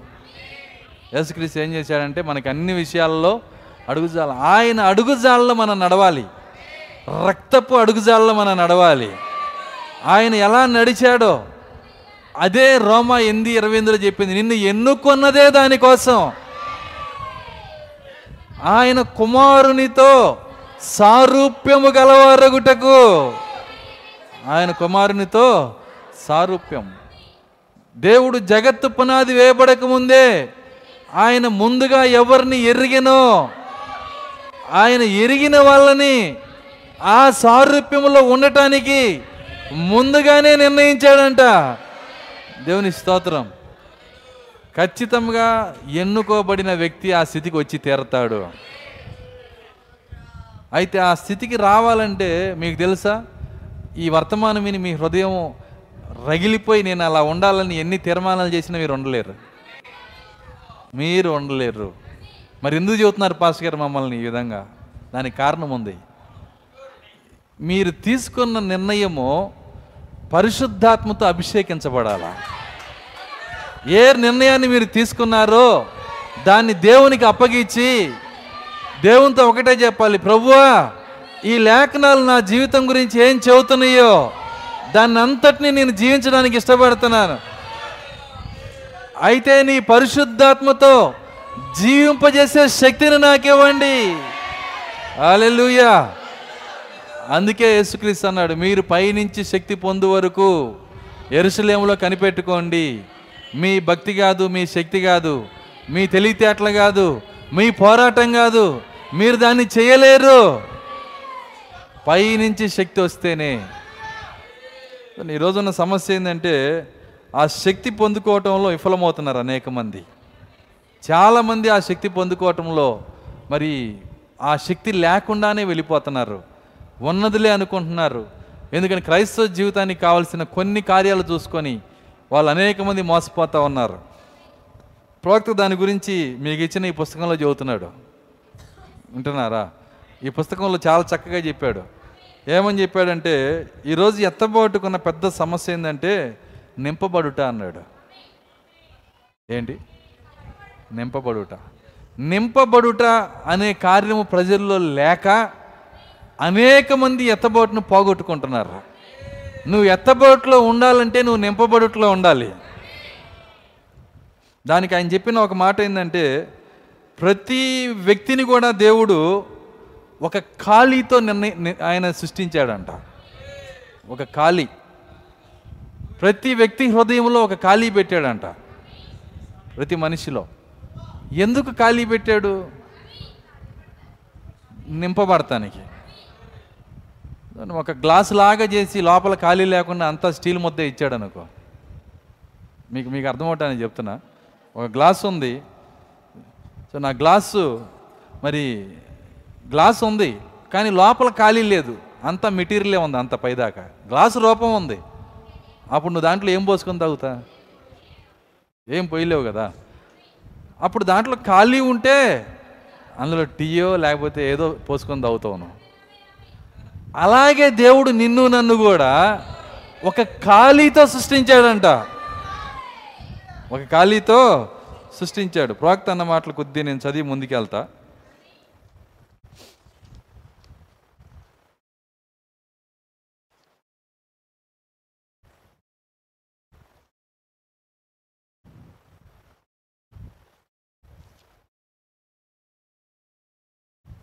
మీరు ఇంటికి వెళ్ళి చదవండి. పదిహేనో పేజీలో. దేవుడు నిన్ను ఒక స్థలముగా చేసాను. అది ఖాళీగా ఉండవలెను. ఆయన అన్న మాటలు చూడండి. దేవుడు నిన్ను ఒక స్థలముగా చేశాను ఖాళీ స్థలముగా చేశాను నీలో ఒక ఖాళీ పెట్టాను. ఇప్పుడు నీవు పాత జీవితముకు పైకి మెరుగుపరచలేవు. ఆ పాత జీవితమును మార్చలేరు. ఆమె చనిపోవలసి ఉన్నది మరియు ఒక నూతన జీవము ఆమెలో జన్మించవలసి ఉన్నది ఎవరామె? వాక్య వధువు ఆమె చనిపోవలసి ఉన్నది మరియు నూతన జీవము ఆమెలో జన్మించవలసి ఉన్నది ఏ విత్తనమైనా సరే దేవుడు ప్రకృతిలో బైబిల్ రాశాడు. చచ్చిపోకుండా నూతన జీవం రాదండి. చచ్చిపోకుండా నూతన జీవం రాదు. మామిడి టెంకిన ఏం చేయాలి? ఇది కుళ్ళిపోకూడదు నీట్గా ఉండాలి. దాన్ని చక్కగా మనం పల్లెంలో స్టీల్ పల్లెంలో పెట్టి బంగారు పల్లెంలో పెట్టి కాయలుగాయమ్మ నూతన జీవం బయటికి తీసిరామ్మా అని చెప్తూ ఉండు రోజు దానికి. వస్తుందా? ఏం చేయాలి దాన్ని? మట్టిలో పెట్టి పూడ్చిపెడితే ఆ మట్టిలో అది చచ్చిపోతే నూతన జీవం పచ్చగా బయటకు వస్తే అది పెరిగి ఫలాలు తీసుకొని వస్తుంది. ఏ గింజ అయినా అంతే. అప్పుడు అన్ని గింజలు అట్టుంటే వాక్య గింజల సంగతి ఏంటి? అవి ఎక్కడ ఉన్నాయి పాస్ గారు వాక్య గింజలు? ఏంటి వాక్య గింజలు ఎవరు? ఉన్నాయా వాక్య గింజలు? ఉన్నాయా? అక్షయ బీజములు వాక్య విత్తనములు. అదేంటో కాదు మనమే వాక్య విత్తనము. ఏది వాక్య విత్తనమైద్దో దానికి ప్రారంభం లేదు. వింటున్నారా? దానికి అంతం కూడా లేదు. ఎందుకంటే వాక్యానికి ఆది లేదు. వాక్యానికి అంతం లేదు. సో వాక్య విత్తనము ఇప్పుడు మనకు జరగాల్సింది కూడా అదే. పాత జీవితానికి చచ్చిపోవాలి. పాత జీవితానికి పాత జీవితం ఏంటి? ఏదైతే పాత జీవితం మనలో ఉందో మన కోపము మన ద్వేషము మన స్వార్థము మన మోహము ఏవైనా ఉండొచ్చు. అవన్నీ చచ్చిపోతేనే నూతన జీవం బయటకు వస్తుంది. అది చనిపోకుండా ఆ జీవం రానే రాదు. అయితే ఈ నూతన జీవం బయటికి రావటానికి ఒక కార్యము దేవుడు చేస్తున్నాడు. నీ లోపల ఒక ఖాళీ పెట్టాడంట ఆయన. ఇంకా ఆయన అంటున్నాడు.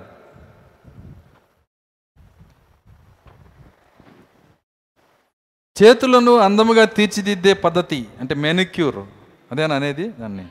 అంటున్నాడు మేనిక్యూర్ లేక మీ యొక్క పెదవులపై మీరు పెట్టుకునేది లిప్టిక్స్. ఇవన్నీ మెరుగ్గా కనిపించేలా ఏదైతే ఆ స్త్రీ చేయనో అది మీకు తెలుసు అది ఆమెకు అవసరం లేదు. ఉంగరాల జుట్టు ఆమెకు అవసరం లేదు. మీకు తెలుసా? ఇక్కడ ఇక్కడ మనకి అది లేదు కానీ అక్కడ ఫారెన్లో అయితే ఉంగరాల జుట్టు కోసం ఓ బొచ్చి పెట్టి దాని వెళ్ళి దానిపైన రంగు రింగులు రింగులు తీపి కర్లింగ్ హెయిర్ అంటారు. అవన్నీ ఫ్యాషన్ అనమాట ఆ మేనిక్యూర్లు లిప్టిక్లు మేకప్లు ఇవన్నీ నీకు అవసరం లేదు. ఆయన అంటున్నాడు ఉంగరాల జుట్టు నీకు అవసరం లేదు. ఆ పెదవులకు రాసుకునేటి అవి మీకు అవసరం లేదు. సంగమునకు ఒక జన్మ మరియు పరిశుద్ధాత్మ యొక్క నింపుదల అవసరమై ఉన్నది. నువ్వు నిజంగా ఎత్తబడే వధువు అయితే నీకు జన్మ అవసరమై ఉంది. జన్మ. ఎందుకు జన్మ అంటున్నాడు? జన్మతోనే అన్నీ వస్తాయి. ఆమె చెప్పగలరా? ఈరోజు మనం ఏది తెచ్చుకున్న జన్మతోనే. నేను చాలాసార్లు చెప్పాను నీకు వచ్చిన ప్రతిదీ జన్మ వల్లనే వచ్చింది. నీ తండ్రి ఆస్తి అంతా నీకు ఇస్తున్నాడంటే దేన్ని బట్టే తెలుసా? నీ జన్మను బట్టే. నువ్వు త- ఆ కుటుంబంలో జన్మించావు కాబట్టే ఆస్తి నీకు ఒకవేళ రాకపోతే కోర్టుకి వెళ్తావు నువ్వు. అర్థమవుతుంది? పోట్లాడతావు. ఆస్తిలో తేడాలు వస్తే అవసరమైతే సహోదరి సహోదరుల పైన కూడా మనం పోట్లాడి నీకు రావాల్సింది నువ్వు తెచ్చుకుంటావు. వింటున్నారా? చూడండి నీకు నీకు జన్మ వల్ల ఇవన్నీ పొందుకుంటున్నావు. జన్మ వలన కుటుంబంలో స్థానం తెచ్చుకుంటున్నావు. అందులో జన్మించటం వలన. జన్మ వలన తల్లిదండ్రులకున్న లేదంటే ఆ యొక్క నీ ఫోర్ ఫాదర్స్ నీ యొక్క పితరుల్లో ఉన్న కార్యాలన్నీ జన్మ వలన వారసుడు అవుతున్నావు. జన్మ వలన వారసుడు. అవి మంచివైనా చెడ్డవైనా. సో నా జన్మ ఆ యొక్క నీ యొక్క పితరుల్లో ఎవరికో మరి భయంకరమైన కోపం ఉందనుకోండి. ఎవరికో ఉంది. ఇప్పుడు ఆ కోపానికి వారసుడు ఎవరు? పాస్టర్ గారు కోపానికి వారసుడా? అవును తప్పదు నువ్వే వారసుడివి. ఖచ్చితంగా అది నీ లోపలికి వస్తుంది. మీకు తెలుసా ఆ గుణ లక్షణాలు జీవించడంలో నీకు ఆత్మతృప్తి ఉంటుంది. అర్థమవుతుందా? నీ ఫోర్ ఫాదర్స్లో ఏ అవలక్షణాలు ఉన్నాయో అవన్నీ నువ్వు జీవించటంలో నీకు ఒక తృప్తి ఉంటుంది. వాళ్ళు పడ్డట్టే నువ్వు కోప్పడి వాళ్ళు పడ్డట్టే వాళ్ళు చేసినట్టే ఆ యొక్క బలహీనతలు నువ్వు జీవించినప్పుడు ఒక తృప్తి వస్తుంది నీకు. ఎందుకంటే ఆ ఆత్మ యొక్క చిత్తాన్ని నువ్వు నెరవేరుస్తున్నావు. కోపం ఏంటో కాదు అదొక ఆత్మ. ద్వేషం ఏంటో కదా అదొక ఆత్మ. ఆత్మలు అక్కడి నుంచి కదిలొస్తానే ఉన్నాయి. శరీరంలో ఉన్నాయి ఆత్మగా కూడా ఉన్నాయి. నేనేం చెబుతున్నాను అర్థం చేసుకోండి. సో నువ్వు ఒక ముసలాయన చచ్చిపోయాడు అనుకో ముసలాయన తీసుకొని వెళ్ళి పూడ్చిపెట్టి తాకలు పెడతాం ఏదో ఒకటి చేస్తారు. కానీ ముసలాయన శరీరంలో అప్పుడు దాకా రెస్ట్ తీసుకొని ఆలయం చేసుకొని ఉంది ఒకటి. ఏంటది? ఆత్మ. అదేం చేస్తుందంటే వాళ్ళ కొడుకులోకి వెళ్ళిపోయింది. వారసత్వం అనమాట లోపల ఉన్న గుణ లక్షణాలు అది అభిషేకిస్తుంది. ప్రతిదీ జన్మ వలన వారసత్వం వస్తుంది మనకి. జన్మ వలన వారసత్వం. ఈ మాట చాలా జాగ్రత్తగా గుర్తుపెట్టుకోవాలి. వాళ్ళకి ఏ రోగాలు ఉన్నాయో వాటికి కూడా మనం వారసులం. నేను చెప్పాను డాక్టర్ దగ్గరికి వెళ్ళంగానే ఏమంటారు? మీ అమ్మకి షుగర్ ఉందా? మీ నాన్నకి షుగర్ ఉందా అని అడుగుతారు. ఉందని చెప్పామనుకో ఇంకా నేనేం ఆలోచించను నీకు ఉన్నట్టే. టెస్ట్ కూడా అవసరం లేదంటారు. అర్థమవుతుంది. ఎందుకని? జన్మ వలన షుగర్లు కూడా వచ్చేస్తాయి. షుగర్ ఏంది? బీపీ ఏంది? థైరాయిడ్ ఏంది? క్యాన్సర్ ఏంది?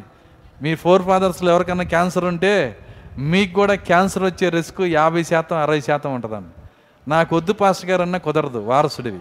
దేనివల్ల జన్మ వలన.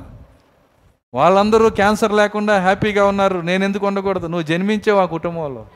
వారసుడిగా జన్మించావు. ఇప్పుడు నీవు క్రీస్తులో జన్మిస్తే నిత్య జీవానికి నీవు వద్దన్న వారసుడివే. పరలోకానికి వారసుడు ఎవరు? వింటున్నారా? క్రీస్తులో జన్మిస్తే నువ్వు పరలోకానికి వారసుడివి. నిత్య జీవానికి వారసుడివి. జీవానికి వారసుడివి. స్వస్థతకి వారసుడివి పునరుత్థానికి వారసుడివి ఎత్తబాటానికి వారసుడివి. ఎందుకు వచ్చినాయి ఇవన్నీ? జన్మ వలన. వారసత్వం అంతా ఓకే కానీ గుణ లక్షణాలు. దానికి దానికి రండి. వీటన్నిటికీ నేను వారసుని అంటే బలగుద్ది చెబుతున్నాం ఇప్పుడు ప్ర ఇప్పుడు మత్తయ్య పన్నెండులో గుణలక్ష గుణలక్షణాలకి వారసులు ఎవరు? అవి అనాథలా? ఆ లేఖనాలు. అర్థమవుతుందా? దాని ప్రకారం నిలబడే వాళ్ళు లేరా? దానికి వారసులు లేరా? ఏ విధంగా వారసులు వస్తారు? జన్మ వలన మాత్రమే. నువ్వు జన్మిస్తేనే ఈ కార్యాన్ని చేసేది. దేవుని స్తోత్రం. అలెలుయ్య తన ఉంగరాల జుట్టుతో మరియు రంగు పూయబడిన పెదవులతో ఆమె ఇప్పటికీ తన పాత ప- బాలికగానే ఉండును. ఒక సందేహించుదానిగానే ఆమె ఇప్పటికీ ఉండును. తన యొక్క సందేహములతోనే ఆమె ఇప్పటికీ ఉండును. ఆమె తన భయములను కలిగి ఉన్నది. ఆమె తనకు తానే తయారయ్యను. మరియు ఆమె సత్యమును వినగోరట్లేదు. ఎందుకనగా ఆమె లోపల ఉన్న సంగతి ఆమెను అందుకు అనుమతించదు. అది నిజము? ఖచ్చితంగా. ఎవరైనా తిరిగి జన్మించి పరిశుద్ధాత్మతో హృదయం తెరవబడి వాక్యమినే స్థితి లేకుండా రెండు గంటలు నా దగ్గర కూర్చుంటే అది హింస. ఎంతమందికి అర్థమవుతుంది నేను చెప్తుంది? తిరిగి జన్మించకుండా హృదయము తెరవబడకుండా పరిశుద్ధాత్మలో ఆనందం లేకుండా. ఆ వ్యక్తి ఆ వ్యక్తి చర్చిలో కూర్చొని ఉంటే వాక్యంలో ఆనందం లేకపోతే వాళ్ళని చూసి నాకు అందరికంటే ఎక్కువ జాలి వస్తుంది నాకు. ఎందుకంటే అది హింస. అది అర్థం కానే కాదు. తిరిగి జన్మించకపోతే అది ఎంత మాత్రం అర్థం కాదు. లోపల ఉన్నది వచ్చే వాక్యమును ప్రేమించలేదు. వచ్చే వాక్యమును తీసుకోలేదు. ఎవరు ఉంటారు పాస్టర్ గారు ఆ విధంగా? ఎవరు చేస్తారండి? వింటున్నారా? ఎవరు లేరు. ఎవరు లేకపోతే మనకెందుకు? యషియా ఏమన్నాడు? ప్రభు ఎవరి సంగతి ఏంటో నాకు తెలియదు. నేనున్నాను నీకోసం ప్రభు నేనున్నాను. నన్ను పంపించండి. ఎవరున్నారు? ఎవరు రాలేదని అడగలేదు ఆయన. నేనున్నాను. ఈరోజు మనం కూడా అంతే. ఎవరున్నా ఎవరు లేకపోయినా వాళ్ళ కోసం కాదు మనం ఉండాలి. దేవుని స్తోత్రం అలెలుయ్య ఒకసారి ఒక ఒక చరిత్రలో ఒక కార్యాన్ని చదివాను నేను. ఏంటి ఆ కార్యం అంటే అమెరికా వాళ్ళు రెండో ప్రపంచ యుద్ధంలో మరి అమెరికా మరి ఫ్రాన్స్ ఇంగ్లాండ్ ఇవన్నీ కలిసి మరి యుద్ధం చేస్తున్నప్పుడు వాళ్ళ సైనికులు జపాన్తో జపాన్తో యుద్ధం జరుగుతున్నప్పుడు జపాన్ వాళ్ళకి దొరికారంట. యుద్ధ ఖైదీలుగా దొరికారు. ఈ అమెరికన్స్ అంతా మరి మరి ఫ్రాన్స్ వాళ్ళు వీళ్ళంతా కూడా దొరికినప్పుడు కొన్ని వందల మంది దొరికారు. వాళ్ళని ఏం చేస్తున్నారంటే వాళ్ళని యుద్ధ ఖైదీలు అంటారు వాళ్ళని. యుద్ధ ఖైదీలు. ఈ యుద్ధ ఖైదీలను తీసుకొని వెళ్ళి మరి వాళ్ళు ఊరకనే పెడితే ఏమొస్తుందని వాళ్ళ బ్రిడ్జిలు కట్టించుకోవటం వాళ్ళ పనులు చేయించుకోవటం చేస్తున్నారు. నేను చెప్పేది చరిత్రలో ఉన్న కార్యమే. ఆ పేర్లు కూడా ఉన్నాయి నేను మర్చిపోయాను. వాళ్ళ వాళ్ళు ఆ విధంగా చేస్తున్నప్పుడు ఒక్కొక్క సెల్లులో వాళ్ళకి కావలసిన మరి ఎట్లా ఉంటుందంటే ఒక గుర్రాలు పండుకునే షెడ్ లాంటిది ఒక షెడ్ ఇచ్చి అందరికి కలిపి రెండు దొడ్లు ఇచ్చి పశువుల్లాగా వాళ్ళని పని చేయించుకుంటారు కానీ వాళ్ళకి ఏ అవసరత ఇవ్వరు. ఫ్యాన్లు కూడా ఉండవు వాళ్ళకి. వాళ్ళకి సరైన మంచాలు కూడా ఇవ్వరు. ఒక గోని పట్ట వేసి దాని మీద పనుకోమంటారు. అలాంటి కార్యాలు ఇక భోజనం వచ్చేటప్పటికి ఒక రోజులో ఒక పూటే భోజనం. వింటున్నారా? వాళ్ళకి ఆ విధంగా వన్ ఒక పూటే భోజనం పెట్టి మరి వాళ్ళకి కావలసినవి అన్నీ ఇవ్వకుండా చలికి దుప్పట్లు ఎవరు చాలా ఇబ్బంది పడుతూ ఉంటారు. కానీ పని చేయించుకుంటూ ఉంటారు. జపాన్ సైనికులు ఆ విధంగా చేస్తున్నప్పుడు మరి అక్కడ ఏమైందంటే వీళ్ళలో ఒక స్వార్థం పెరిగిపోయింది. ఏం పెరిగిపోయిందంటే ఒక పూటే భోజనం వస్తుంది. కాబట్టి ఒకడు బాగా ఎత్తుగా లావుగా బలంగా ఉంటే ఒకడు బక్కోడు ఉంటే వాడిని కొట్టి వాడి దగ్గర లాక్కుంటున్నాడు వాడిని కొట్టేసి వాడి దగ్గర లాక్కొని ఆహారం లాక్కొని చూడండి వీడు తినేస్తున్నాడు. మరి బలం ఉన్నోడితే రాజ్యం అయిపోయింది. వీళ్ళే కొట్టుకుంటున్నారు. వీళ్ళందరూ ఒక దేశ సైనికులే. ఎంతమందికి అర్థమవుతుంది నేను చెప్తుంది? వీళ్ళందరూ అమెరికా దేశ సైనికులే. కానీ వీళ్ళు ఏం చేస్తున్నారంటే ఈ వచ్చిన ఇబ్బందుల్ని బట్టి యుద్ధంలో వాళ్ళున్న పరిస్థితిని బట్టి బానిసత్వాన్ని బట్టి వాళ్ళను వాళ్ళే ఖర్చుకుంటా వాళ్ళని వాళ్ళే తన్నుకుంటా ఆహారాలు లాక్కుంటా మోసం చేసుకుంటా దుప్పట్లు లాక్కుంటా బలహీనుల దగ్గర నుంచి లాక్కుంటా చాలా వాళ్ళు గందరగోళంలో ఉన్నారు. ఆ విధంగా వాళ్ళు పోరాడుకుంటున్న టైంలో ఒక వ్యక్తి ఉన్నాడు ఒక సైనికుడు. అందరు గందరగోళంలో ఉన్నారు. ప్రతి ఒక్కళ్ళు ఒక ఇంకొకటి దగ్గర నుంచి లాక్కోవటం మోసం చేసి తీసుకోవటం ఒక పూట భోజనం కోసం ఆకలితో ఎండిపోయి ఎముకలు బయటపడిపోయి మరి చలికి ఎండిపోతా ఉన్న దుప్పటే మోసం చేసి లాక్కుంటాం. ఈ విధంగా ఉన్నారు వాళ్ళు. కానీ ఒక్కడు మాత్రం వింటున్నారా? ఒకే ఒక్కడు ఒక నిర్ణయం తీసుకున్నాడు. ఎంతమంది ఎవరున్నా ఏ విధ ఎంతమంది ఏ విధంగా ఉన్నా నేను మాత్రము నా దేవుడు ఏం చెప్పాడో దాని ప్రకారమే నేను జీవించాలి. అతను ఏం చేశాడంటే ఎవరెవరు ఆ భోజనం తిన తినకుండా ఉన్నారో వాళ్ళ దగ్గరికి వెళ్ళి మరి తన భోజనం తీసుకెళ్ళి వాళ్ళకి ఇచ్చి వాళ్ళు అంటున్నారు అయ్యా మరి నీకు అంటే నేను ఎవరి దగ్గర లాక్కుంటాగా? నువ్వు తినని చెప్పి మోసం చేసి వాళ్ళు చెప్పి వాళ్ళకి భోజనం ఇచ్చి తన యొక్క దుప్పటి వేరే వాళ్ళకి ఇచ్చేసి కొన్ని రోజులు ఆ విధంగా భోజనాన్ని త్యాగం చేయటం వలన ఒకరోజు ఆయన చచ్చిపోయాడు. ఆయన చనిపోయినప్పుడు పోస్ట్ మార్టానికి పంపించారు ఆయన్ని. పంపిస్తే రిపోర్ట్ ఏమొచ్చిందంటే ఆకలితో చచ్చిపోయాడని. ఎలా చచ్చిపోయాడండి? ఆకలితో. ఎప్పుడైతే ఆ రిపోర్ట్ ఈ సైనికులు అందరూ చదివారో ఒక్కసారిగా కన్నీళ్ళు గార్చారంట అందరూ. ఏడ్చారు. అయ్యో ఇట్లాంటి మనస్తత్వం కలిగిన ఒక వ్యక్తి ఉన్నాడా? క్రీస్తు మనసు కలిగిన ఒక వ్యక్తి ఉన్నాడా? మా కోసం ఈ విధంగా చచ్చిపోయాడా అని. ఆ రోజు నుంచి అందరూ మారిపోయారు. దేవుని స్తోత్రం. అలెలుయ్య నిజంగా జరిగింది చెప్తున్నా. ప్రతి ఒక్కళ్ళు ఆహారాన్ని సమానంగా పంచుకొని ఎవరికి అన్యాయం లేకుండా ప్రేమతో ఉండి కోటాలు పెట్టడం మొదలుపెట్టారంట. ప్రతిరోజు సాయంత్రం ఒక కూడిక ప్రతిరోజు దేవుని ఆరాధన చేయటం జపాన్ సైనికులకు కూడా పోయి కూర్చొని వింటున్నారంట. దేవుని స్తోత్రం. అది నిజమైన అమెరికన్స్ అంటే నిజమైన క్రైస్తవుడు అంటే అమెరికన్ కాదు క్రైస్తవుడు అంటే. ఒక్క వ్యక్తి నిలబడటం వలన ఎవరున్నారు? అందరు దొంగలు. నేను అందులో దొంగలు అటు కుదిరిద్ది? ఒక్క వ్యక్తి నిలబడటం వలన. క్రీస్తు జీవితాన్ని జీవించటం వలన ఒక్క వ్యక్తి ఉప్పుగా మారటం వలన అందరు దాహంగా ఉన్నారు. కాబట్టి ఎవరో మారాలి ఎవరో చేయాలని ఎప్పుడు అనుకోవద్దు. నే నేనుంటాను చాలు. నేను క్రీస్తు కొరకు ఉండాలి. అసలు ఎవరి కొరకో ఎవరినో చూస్తూ మారే వ్యక్తి నిజమైన మార్పు కానే కాదండి. నేను మారేది నా ప్రభు కోసం. ప్రపంచంలో అందరు నమ్మకపోయినా యేసుక్రీస్తు అనే దేవుని నేను నమ్ముతాను. ఆయన వాక్యాన్ని నేను నమ్ముతాను. ఆయన వాక్యాన్ని నేను జీవిస్తాను. దేవుని స్తోత్రం. అలెలుయ్య అది క్రైస్తవ జీవితం అంటే. అది ఎత్తబడే జీవితం అంటే. వస్తారా ఆ స్థానానికి? ఫోన్ చేసి వదిన వెళ్తున్నావా చర్చికి? వెళ్ళట్లేదమ్మా ఈరోజు. అయితే నేను వెళ్ళను. అది కాదు. క్రైస్తవ జీవితం అంటే. బ్రదర్ నువ్వు వెళ్తున్నావా చర్చికి? ఈ వారం నాకు పనులు ఉన్నాయి. అయితే నేను వెళ్ళను ఎవరి కోసం నువ్వు వెళ్తుంది? అర్థమవుతుందా? సంఘానికి వచ్చేది దేనికోసం ఎవరి కోసమో కాదు. ఈరోజు నా వాళ్ళు అందరు రావట్లేదు నేను రాను. ఎవరు నీ వాళ్ళు నా బంధువులు నా స్నేహితులు చర్చికి వస్తే నాతో కలిసేవాళ్ళు. అది కాదండి. మంచిదే సహవాసం. కానీ ఎవరి కోసమో నువ్వు రాకూడదు. ఎవరి కోసమో నువ్వు నిలబడకూడదు. వ్యక్తిగతంగా నువ్వు నిలబడాలి.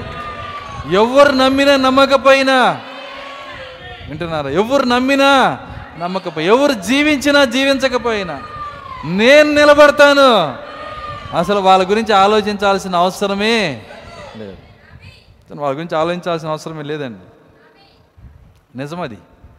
ఒకసారి అమెరికాలో ఒక కార్యం జరిగింది. ఏంటంటే ఒక పది మంది ఉద్యోగానికి పెట్టుకుంటే ఆ పది మంది ఆ, పది మంది జాబ్కి పెట్టుకుని ఎవరు ఎవరు కూడా వాళ్ళకి ఉద్యోగం ఇవ్వలేదంట. కొన్ని చోట్ల వాళ్ళు పనిచేశారు కానీ ఆ కంపెనీ వాళ్ళు ఆయన వాళ్ళని తీసేశారు. తీసేసినప్పుడు ఏమైందంటే ఒక కంపెనీ వచ్చి ఆ దాని ఎండి వచ్చి ఆ పది మందిని జాబ్లో పెట్టుకున్నాడు. పెట్టుకున్నప్పుడు ఆ పది మంది వలన ఆ కంపెనీ చాలా డెవలప్ అయింది. ఆ ఎలగొట్టినటువంటి కంపెనీ వాళ్ళు వచ్చి ఈయన అడుగుతున్నారు. ఏమడుగుతున్నారంటే ఈ పది మందిని మేము తీసేసాం కదా మీరు ఎందుకు పెట్టుకున్నారు ఎలా మీరు ఈ కంపెనీలో డెవలప్ అవుతానికి ఏ విధంగా మీరు ఈ కార్యాన్ని చేశారు అని అడుగుతున్నారు. దానికి ఆయన ఇచ్చిన ఆన్సర్ ఏంటంటే ఒక కార్యాన్ని చెప్పాడు వాళ్ళలో బలహీనతలు ఉన్న మాట వాస్తవమే. మీరు బలహీనతలు చూశారు నేను వాళ్ళలో బలాన్ని చూశాను అన్నాడు ఆయన. ఏమన్నాడు? మీరు ఆ పది మందిలో బలహీనతలు చూసి తరిమేశారు. నేను బలాన్ని చూశాను. ఆ ఎండీకి అర్థం కాలేదండి ఇంకో కంపెనీ ఎండీకి సరే నీకు అర్థమయ్యేటట్టు చెప్తాను. వింటున్నారా? మన పక్కన బంగారం గనులు ఉన్నాయి కదా బంగారాన్ని తవ్వుతారు కదా అన్న అవును. బంగారం తవ్వే ఏ వ్యక్తి మట్టి కోసం చూడడు అన్నాడు అన్న. మట్టి తవ్వకపోతే బంగారం రాదు కానీ బంగారం తవ్వే ఏ వ్యక్తి మట్టి కోసం చూడడు. బంగారం కోసం చూస్తూ వచ్చే మట్టిని పక్కకి నెట్టేస్తుంటాడు. ఈరోజు మనలో కూడా ఆ క్రీస్తు యొక్క జీవితాన్ని చూస్తూ పనికిరాని కార్యాలు పక్కకి నెట్టేసి క్రీస్తుని మాత్రమే చూడగలగాలి.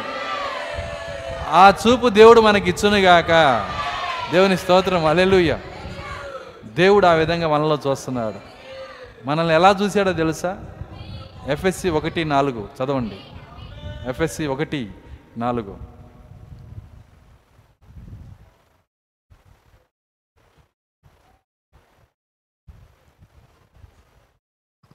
ఎట్లనగా ఎట్లనగా తన ప్రియుని యందు తన ప్రియుని యందు తాను ఉచితంగా తాను ఉచితముగా మనకు అనుగ్రహించిన మనకు అనుగ్రహించిన తన కృపా మహిమకు తన కృపా మహిమకు కీర్తి కలిగినట్లు తన ప్రేనియందు మన క్రియలను బట్టి మనకు అనుగ్రహించిన ఏమన్నాడు అక్కడ? ఉచితముగా. మనకు ఉచితముగా మనకు అనుగ్రహించిన తన కృపా మహిమకు కీర్తి కలిగినట్లు. ఈరోజు ఆయన కృపా మహిమను కీర్తించుదామా? ఎంతమంది కీర్తించడానికి ఇష్టపడుతున్నారు? అయ్యా ఇది నీ కృపా మహిమ. నీకే మహిమ కలుగును గాక. హల్లెలూయా. తన కృపా మహిమకు కీర్తి కలుగునట్లు. ఆ. తన చిత్త ప్రకారమైన తన చిత్త ప్రకారమైన దయా సంకల్పం చొప్పున దయా సంకల్పము చొప్పున యేసుక్రీస్తు ద్వారా యేసు క్రీస్తు ద్వారా తనకు కుమారులుగా తనకు కుమారులుగా స్వీకరించుటకై స్వీకరించుటకై మనల్ని ముందుగా మనలను ముందుగా తన కోసం నిర్ణయించుకొని తన కోసము జగత్తు పునాది వేయబడక ముందే తన కోసము నిర్ణయించుకొని మనము తన ఎదుట మనము తన ఎదుట పరిశుద్ధులమును ఎట్లా ఉండాలంట. పరిశుద్ధులము. ఎవరు పరిశుద్ధులండి అని మనం అన్నాం అనుకో. జగత్తు పునాది వేయబడక ముందే ఆయనే చూస్తే మనం ఎలా అంటాం? అర్థమవుతుందా? జగత్తు పునాది వేయబడక ముందే మనం ఆయన ఎదుట పరిశుద్ధులమును నిర్దోషములై ఉండవలెను. జగత్తు పునాది వేయబడక మునుపే. ప్రేమ చేత. ప్రేమ చేత. ఆయన క్రీస్తులో. ఆయన క్రీస్తులో మనల్ని ఏర్పరచుకుని మనలను ఏర్పరచుకొనెను. సో మనలో ఆయన మట్టి చూడట్లా. బంగారం చూస్తున్నాడు. మనలో నిర్దోషత్వం చూస్తున్నాడు. మనలో పరిశుద్ధత చూస్తున్నాడు. మనలో మహిమను చూస్తున్నాడు. ఆయన చూపే కరెక్ట్. మన చూపు కరెక్ట్ కాదండి. మన చూపు ఎన్నో రకాలుగా ఉంటుంది. యోబుని తన సొంత స్నేహితులే ఆ ముగ్గురు ఎన్నో రకాలుగా చూశారు. చూశారా చూడలేదా? ముగ్గురు ఎంతో ప్రాణ స్నేహితులు ఓదార్చడానికి వచ్చి తిట్టెళ్ళారు. మీరు చదవండి బైబిల్ చదవండి. చాలా నాకు ఇష్టమైన పుస్తకం అది. ఒక ఒక ఒక్కొక్క లైనే మనం రెండు గంటలు వెళ్ళిపోద్ది అక్కడ. అంత గొప్ప మాటలున్న పుస్తకం అది. ఏడు రోజులు ఓదార్చడానికి వచ్చి ఏడు రోజులు తిట్టే వాళ్ళు. ఎంత ఘోరంగా తిట్టారంటే మానసికంగా హింసించారు ఎవరిని? యోబుని. ఎందుకంటే వాళ్ళ చూపు అలా ఉంది. విచిత్రం ఏంటంటే ప్రపంచం మొత్తంలో నలుగురే ఆ- ఆ యొక్క దైవత్వం గురించిన జ్ఞానం కలిగిన వాళ్ళు. ఆ నలుగురే అక్కడ కూర్చున్నారు. వింటున్నారు? అంత జ్ఞానం ఇంకెవరికి లేదు. కానీ ముగ్గురు విషయం ఏమైందంటే వాళ్ళ జ్ఞానం వంకరపోయింది మొదట యోబునే వాళ్ళు అర్థం చేసుకోలేకపోయారు. వింటున్నారా? యోబుని వాళ్ళు అర్థం చేసుకోలేకపోయారు. యోబు గురించి వాళ్ళు అన్నీ అన్నీ చెడుగా చెప్పారు. దేవుని గురించి బాగా గొప్పగా చెప్పారు. మీరు బైబిల్ చదవండి. దేవుని గురించి ఎలా చెప్పారంటే చాలా గొప్పగా ఎక్కడా కూడా దేవుని గురించి తక్కువ చేసి మాట్లాడకుండా దేవుణ్ణి గొప్ప చేస్తున్నారు యోబుని తొక్కుతా ఉన్నారు. దేవుని గొప్ప చేస్తున్నారు యోబుని తొక్కుతా ఉన్నారు. వింటున్నారా? ప్రతి అధ్యాయం అంతే. నువ్వు రహస్య పాపివి. రొమ్ములో పాపం దాచుకున్నావు. అర్థమవుతుందా? ఈ రకంగా రకరకాలుగా ఆయన్ని దేవుణ్ణి గొప్ప చేస్తున్నారు యోబుని తొక్కుతా ఉన్నారు. ఇప్పుడు జడ్జి వచ్చాడు. న్యాయాధిపతి వచ్చాడు. ఆయన అన్న మాట ఏంటో తెలుసా? మీరు నా గురించి యుక్తమైనది పలకలేదు అన్నాడు ఆయన. నేను మళ్ళీ వెనక్కి వెళ్ళి ఎక్కడ పలకలేదా అని చూసుకుంటూ వచ్చా. ఒక్క చోట కూడా దేవుని గురించి మరి యుక్తమైన కానిది ఏది మాట్లాడలేదు వాళ్ళు. ప్రతిదీ బ్రహ్మాండంగా మాట్లాడారు. అర్థమవుతుందా? కానీ దేవుడు ఏం స్టేట్మెంట్ ఇస్తున్నాడు? చదవండి నా మాట చదవండి మీకు అర్థమవుతుంది. యోగు గ్రంథము నలభై రెండు ఏడు. ఏడో సంఘాల్లో ఉన్న సంఘాలకు ఇచ్చే తీర్పు అది. చదవండి. యెహోవా. యోబుతో యెహోవా యోబుతో ఆ మాటలు పలికిన తర్వాత ఆ మాట పలికిన తరువాత ఆయన ఆయన తేమానీయుడైన తేమానీయుడైన ఎలిఫజుతో ఎలిఫస్తో ఇలాగ సెలవిచ్చును ఎలాగూ సెలవిచ్చెను నా సేవకుడైన నా సేవకుడైన యోబు పలికినట్లు యోబు పలికినట్లు మీరు నన్ను గురించి మీరు నన్ను గూర్చి యుక్తమైనది పలకలేదు కనుక యుక్తమైనది పలకలేదు గనక నా కోపము నా కోపము నీ మీదను నీ మీదను నీ ఇద్దరు స్నేహితుల నీ మీద ఇద్దరు స్నేహితుల మీదను మండుచున్నది. మండుచున్నది. ఎట్లాంటి సాక్ష్యం అది? సరే మీరు ఒక్కసారి ఇంటికి వెళ్ళి బైబిల్ చదివి ఆ ముగ్గురు దేవుని గురించి యుక్తం కానిది ఏం పలికారో నాకు చెప్పండి. ఎక్కడైనా పలికారా ఆ విధంగా? ఎక్కడా పలకలా? మరి ఎందుకని దేవుడు ఈ విధమైన సాక్ష్యం ఇచ్చాడు? యోబు పలికినట్టుగా మీరు యుక్తమైంది నా గురించి? యోబు నా గురించి ఏం పలికాడు? నేను అన్యాయంగా నలుపుతున్నానంట. అర్థం కాదు అర్థమైందా నేను చెప్పింది? ఏం పలికాడండి దేవుని గురించి? యోబి ఏమన్నాడు? ఆయన నన్ను చిక్కించుకుంటున్నాడు. ఆయన నన్ను అన్యాయంగా నలుపుతున్నాడు. దేవుని మీదే వ్యతిరేకంగా మాట్లాడి మళ్ళీ పలికాడు. పాపం వీళ్ళు ఎప్పుడు అట్లా మాట్లాడాల? ఎవరు? ఈ స్నేహితులు ఎప్పుడు అట్లా మాట్లాడాల? కానీ దేవుడు ఏమంటున్నాడు? యోబు బాగా మాట్లాడాడు. నీవు నీ ఇద్దరు స్నేహితులు నా గురించి వ్యక్తమైంది మాట్లాడలేదు. కనుక నా ఉగ్రత మీ ముగ్గురు మీద మండుచున్నది అన్నాడు. ఇక మండటం అంటే మామూలు మంట కాదండి. తెలుసు కదా నాకు మండుతుంది అంటాం కదా ఎప్పుడైనా కోపం ఎక్కువైతే. ఇప్పుడు దేవుడు అంటున్నాడు మండుచున్నది అంటున్నాడు. ఎందుకు అలాంటి తీర్పు ఇచ్చాడంటే అది ఎఫ్ఎస్సి ఒకటిని బట్టి. ఎంతమందికి అర్థమవుతుంది నేను చెప్తాను. ఇప్పుడు ఎఫ్ఎస్సి ఒకటిని తీసుకొచ్చి అక్కడ పెట్టండి. రెండు కలిపి చూడండి. యోపు ఎవరనేది కాదు ఆయనకి కావలసింది. యోపు జగత్తు పునాది వేయబడక ముందే నిర్దోషి. దేవుని స్తోత్రం అలెలుయ్య యోపు పరిశుద్ధుడై ఉన్నాడు.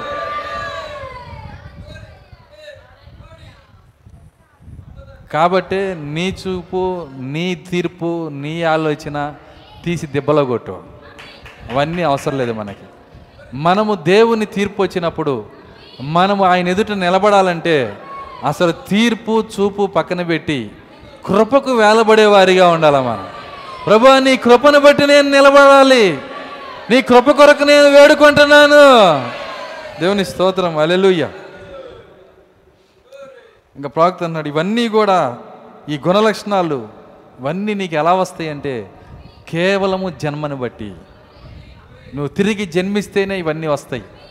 తిరిగి జన్మించకుండా నువ్వు గనక వెళ్తే కేవలము క్రమశిక్షణ నేర్చుకుంటావేమో కానీ చూడండి మానవ సంబంధమైన కొన్ని కార్యాలు నేర్చుకుంటావేమో కానీ ఒక నిజమైన ఎగ్జామ్ వచ్చినప్పుడు నిజమైన పరీక్ష వచ్చినప్పుడు నీ అహమును జయించాల్సి వచ్చినప్పుడు నీ స్వ నీ స్వకీయమును జయించాల్సి వచ్చినప్పుడు నిన్ను నీవే జయించుకోవాల్సి వచ్చినప్పుడు అక్కడ నీ శక్తి చాలదు.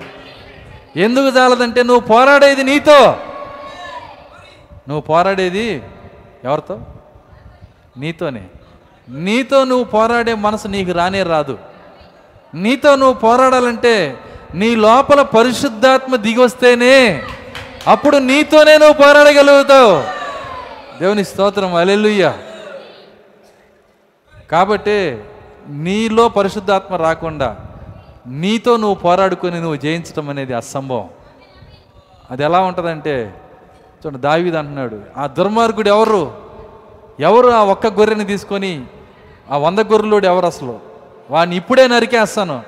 వాడు అది వాడు ఇది వాడు అంతా తెలుస్తాను. కేకలేసి అది నువ్వే అనగాల నిరసం వచ్చేసింది. ఎందుకంటే దాన్ని ఈయనకి పెట్టుకోలేడు. ఎంతమందికి అర్థమవుతుంది నేను చెప్తాను? కానీ అలా తనకు పెట్టుకునే శక్తి ఎప్పుడు వస్తుందంటే పరిశుద్ధాత్మ నీ లోపలికి వస్తేనే. అప్పుడే నీ మీద నీ గోడచారికను నీ మీద పెట్టుకోగలుగుతావు. నీ మాటలను గ్రహించగలుగుతావు. నీ చూపును పరిశీలించుకోగలుగుతావు. నీ నిర్ణయాలను పరిశీలించుకోగలుగుతావు. నిన్ను నీవే పరిశీలన చేసుకొని నీకు నువ్వే వార్నింగ్ ఇచ్చుకొని నిన్ను నీవే ద్వేషించుకొని నీ లక్షణాలు నువ్వే చంపుకొని నువ్వు జయించాలంటే పరిశుద్ధాత్మ నీ లోపలికి వస్తేనే. దేవుని స్తోత్రం. సో నా పరిశుద్ధాత్మతో నింపబడటం ఈరోజు ఒక సమస్య అన్నాడు ప్రవక్త. దాని గురించి ఒక కార్యాన్ని చెబుతున్నాడు.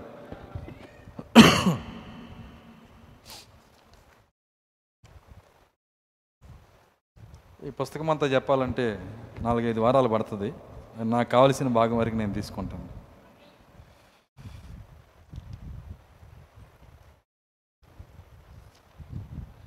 ప్రవక్త ఒక చిన్న కార్యాన్ని చెప్తున్నాడు. ఏమంటున్నాడంటే బిల్లీ గ్రామ్ గురించి మాట్లాడుతున్నాడు ఇందులో. బిల్లీగ్రామ్ ఎంతమంది తెలుసు? ప్రపంచ సువార్థికుడు ఆయన బిల్లీగ్రామ్ గురించి మాట్లాడుతున్నాడు. ఆయన ఏమంటున్నాడంటే మరియు ఎంతో కాలం క్రితం కాదు పశ్చాత్తాపం కొరకు ప్రపంచమును క్రీస్తు వద్దకు పిలుచుచు క్రీస్తు వద్దకు వారిని పిలుచుచు దేశమంతటా వెలుచున్న నేను ఎవరినైతే దేవుని సేవకునిగా నమ్ముచున్నానో ఆ ప్రముఖుడైన బిల్లీ గ్రామ్తో అల్పాహారం కొరకు అతనితో కూర్చునే ధన్యత నేను కలిగి ఉన్నాను. వింటున్నారా? ఆ యొక్క బిల్లీ గ్రామ్తో టిఫిన్ చేయటానికి అల్పాహారం తీసుకోవడానికి ఒకరోజు కూర్చున్నాడంట. అక్కడ ఆయన ఏం మాట్లాడుతున్నాడంటే అతడు చెప్పాను పౌలు ఒక పట్టణంలోకి వెళ్ళాను మరియు అతడు ఒకని ఒకరిని మార్పు చెందించాను. పౌలు సంచారం చేస్తా స్వార్థ చేస్తా ఒక పట్టణంలోకి వెళ్ళి ఒక వ్యక్తిని క్రీస్తులోకి మార్చాడంట. మార్చెను. ఒక సంవత్సరం తర్వాత మరలా అదే పట్టణానికి పౌలు వెళ్ళాను మార్పు చెందిన ముప్పై మందిని అతడు కలిగి ఉండేను. వింటున్నారా? పౌలు ఒక పట్టణానికి వెళ్ళి సువార్త చేస్తే ఒక వ్యక్తి మారాడు. మారిన తర్వాత మరలా వచ్చే సంవత్సరం అదే పట్టణానికి వెళ్తే ఈ మారిన వ్యక్తి ఇరవై తొమ్మిది మందిని వెలిగించాడు. ఈ మారిన వ్యక్తి ఇరవై తొమ్మిది మందిని వెలిగించాడు. ఎవరు చెబుతున్నారు ఇది? బిల్లీగ్రామ్ బిల్లీగ్రామ్ ఎవరితో చదువుతున్నాడు? ప్రాక్తతో వింటున్నారా? జాగ్రత్తగా వినాలి. బుక్ చదివేటప్పుడు వరకు చదివేసి బాగూడదు దాంట్లో ఏం జరుగుతుంది జాగ్రత్తగా వినాలి. చూడండి ఇక్కడ ఎప్పుడైతే ఆయన మాట చెప్పాడో మరి ఇరవై తొమ్మిది మందిని అతను మరి రక్షించాడు. ఉద్యోగము ఒకళ్ళ నుంచి ముప్పైకి వెళ్ళింది. నేనైతే ఒక పట్టణమునికి వెళ్ళాను. నేను కూడా అట్లాగే. మరియు మార్పు చెందిన ఇరవై వేల మంది నేను కలిగి ఉన్నాను అక్కడ. ఇరవై వేల మంది చేతులెత్తి నేను రక్షించబడ్డానని చెప్పి కన్నీరు గాచి బలిపీఠం దగ్గరికి వచ్చి రక్షించబడ్డారు. ఎవరు? ఒక కోటంలో బిల్లిగ్రామ్ గారు మీటింగ్ పెడితే ఇరవై వేల మంది రక్షించబడ్డారంట. ఇరవై వేల మంది రక్షించబడి నేను ఒక సంవత్సరం తర్వాత పౌలు గారు వెళ్ళినట్టుగా మళ్ళీ వెళ్ళాను అక్కడికి. అక్కడ ఇరవై మంది కూడా లేరు. ఏమంటున్నాడు? ఇరవై వేల మంది రక్షించబడిన స్థలంలో ఇరవై వేల మంది ఇరవై మంది కూడా పరిశుద్ధులుగా అక్కడ నిలబడలేరు. ఎవరు వాళ్ళ రక్షణని కొనసాగించలా? మళ్ళీ అందరూ లోకంలోకి వెళ్ళిపోయారు పడిపోయారు తాగుబోతులు వ్యభిచారులుగా మారిపోయారు. దేవుని యొక్క క్రైస్తవులుగా నిలబడే శక్తి వాళ్ళ ఎవరికి పౌలు పౌలు గారు వెళ్తే ఒక్కడ ముప్పై మంది అయ్యారు.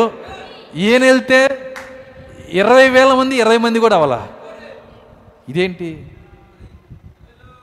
దాన్నే ప్రాక్త మాట్లాడుతున్నాడు ఇక్కడ. జాగ్రత్తగా గమనించండి. ఓ ఏ విధముగా ఏదో ఒక దాన్ని నేను చెప్పకూడదును కానీ ఆయన కూడికి అదియే. బిల్లీగ్రహం ఆయన వర్తమానం ద్వారా పాపము నుండి వెనుక తిరిగి మరియు పశ్చాత్తాపం పొందమని ప్రజలతో చెప్పుచున్నాడు. పాపము నుంచి వెనక్కి తిరిగి పశ్చాత్తాపం పొందమని చెబుతున్నాడు. మరియు అది ఒక ముఖ్యమైన సందేశము. మరియు దేవుడు దాన్ని చేయుటకు బిల్లీగ్రామును ఎన్నుకొనేను. ఆయన చేసినట్లుగా మరి ఎవరూ దాన్ని చేయలేరు. ఎందుకనగా అతడు ప్రభువును వెంబడించుచున్నాడు. క్రీస్తు యొక్క మొదటి రాకడకు ముందు యోహాను యొక్క ఆత్మతో అతడు ముందుకు వెళ్ళి మరియు పశ్చాత్తాపమును బోధించెను. మరియు అటువంటి అద్భుతములు చేయలే ఎటువంటి అద్భుతములు చేయలేదు. యోహాన్తో పోలుస్తున్నాడు బిలిగ్రామ్ని. వింటున్నారా? ఏ అద్భుతం చేయలేదు కానీ మారు మనసు నిమిత్తం ప్రకటించాడంట. ఎవరు? చూడండి బాప్తిస్మిచ్చి యోహాను. ఏమన్నాడు? సర్పములారా సర్ప సంతానమా మీకు ఎవరు బుద్ధి చెప్పారు ఈ విధంగా వస్తున్నారు? అర్థమవుతుందా? ఇదిగో గొడ్డలి చెట్టు వేరు నుంచబడింది ఫలింపని ప్రతి చెట్టు నరికి అగిల్లో వేయబడును. అది పశ్చాత్తాప వర్తమానం. అదే విధంగా ఇక్కడ ఇక్కడ బిల్లిగ్రామ్ వచ్చాడు. ఇక్కడ ఏమైందంటే అతడు బోధించను మరియు దేశములను కదిలించను మరియు రాబోవచ్చున్న తర్వాత వర్తమానం కొరకు వారిని సిద్ధము చేసాను. అయిపోయింది. రాబోతున్న తర్వాత వర్తమానం కొరకు వారిని సిద్ధపరిచింది ఎందుకు వీళ్ళందరూ మారారంట? తర్వాత వర్తమానం కొరకు. అట్లా కాదు మేము మీ వర్తమానంలో పంపించము మా చర్చిల్లోనే పెట్టుకుంటాం. అర్థమవుతుందా? అని చాలామంది కంచెలు వేసుకుంటున్నారు మీరు ఎన్ని కంచెలు వేసుకున్నా ఏర్పరచబడిన పక్షిరాజు పిల్ల. అక్కడ ఉండనే ఉండదు. కానీ ఈ దినము మన ప్రియమైన సహోదరుడు బిల్లిగ్రామ్ వలె తమకు తాము పాపముతో బయటకు పడవేయబడుచున్న ప్రజలను అతడు కలిగి ఉన్నాడు. మరలా తిరిగి నింపే వర్తమానము అతని వద్ద లేదు. పాయింట్ పట్టుకోవాలా? ఎంతమందికి అర్థమవుతుంది ఈ పాయింట్? మారు మనసు పొందారు పశ్చాత్తాపం చెందారు ఇరవై వేల మంది చేతులెత్తారు కింద పడి దొరులుంటారు రక్షించబడి ఉంటారు. కానీ మరలా తిరిగి నింపే నింపే వర్తమానము అతని దగ్గర లేదు. దేవుని స్తోత్రం అలెలుయ్య సమస్య ఎక్కడుందంటే ఇరవై వేల మంది మారినా వచ్చే సంవత్సరానికి ఇరవై మంది కూడా కనబడకపోవటానికి కారణం ఏంటంటే తిరిగి నింపబడటం అనేది వారిలో లేదు గనక వాళ్ళ రక్షణ అంతా ఎగిరిపోయింది. వాళ్ళ జీవితం ఎగిరిపోయింది. ఈరోజు యేసుక్రీస్తునాం బాప్తీసం అంగీకరించి ఈరోజు వర్తమానం అంగీకరించి ప్రాక్తను అంగీకరించి మారు మనసు పొంది చర్చిలోకి రావచ్చు.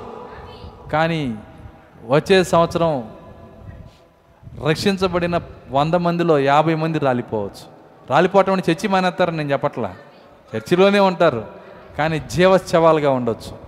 వాక్యం వారిపైన పనిచేయకపోవచ్చు ఎందుకంటే నింపబడుట జరగనప్పుడు నింపబడుట జరగనప్పుడు. ఖచ్చితంగా నువ్వు నింపబడాలి. ఒక క్రైస్తవుని అనుభవం ఏంటంటే వర్తమానం వినుచున్నప్పుడే నింపబడాలంట. అలెలుయ్యా వర్తమానం వినుచున్నప్పుడే పరిశుద్ధాత్మని కలుసుకొని నీ వెంట్రుకలు నిక్కబడుచుకొని నీ రోమాలు నిక్కబడుచుకొని ఓ దేవుని శక్తిని అనుభవిస్తా. ప్రభువా నువ్వు నాలోకి వస్తున్నందుకు నీకు స్తోత్రాలు. నన్ను నింపుతున్నందుకు స్తోత్రాలు. నీ అగ్నిని నేను అనుభవిస్తున్నానని. వర్తమానం వినుచున్నప్పుడే కానీ మన నింపబట్లు పోయినాయి. పాట పాటలు పాడుతున్నప్పుడే నింపబడాలా. ప్రార్థన చేస్తున్నప్పుడే నింపబడాలా. చర్చికి బయలుదేరినప్పుడే నింపబడాలా? అసలు ఆయన పేరు ఇంటేనే నింపబడాలి. దేవుని స్తోత్రం అలెలుయ్య ఆయన గురించిన ఆలోచన వస్తేనే నింపబడాలి. కానీ ఈరోజు అలాంటి పరిస్థితి లేదండి. ఎందుకు లేదంటే కారణం ఉంది. ఇరవై కోట్ల దెయ్యాలు ఇరవై కోట్ల దెయ్యాలు విడుదల చేయబడ్డాయి. ఎక్కడ ఎక్కడున్నాయి ఇరవై కోట్ల దెయ్యాలు? చదవండి లేఖనం చదవండి ఒకసారి. ప్రకటన గ్రంథము?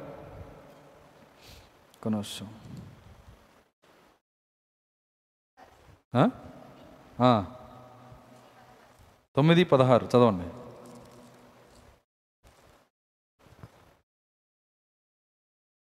గుర్రపు రౌతుల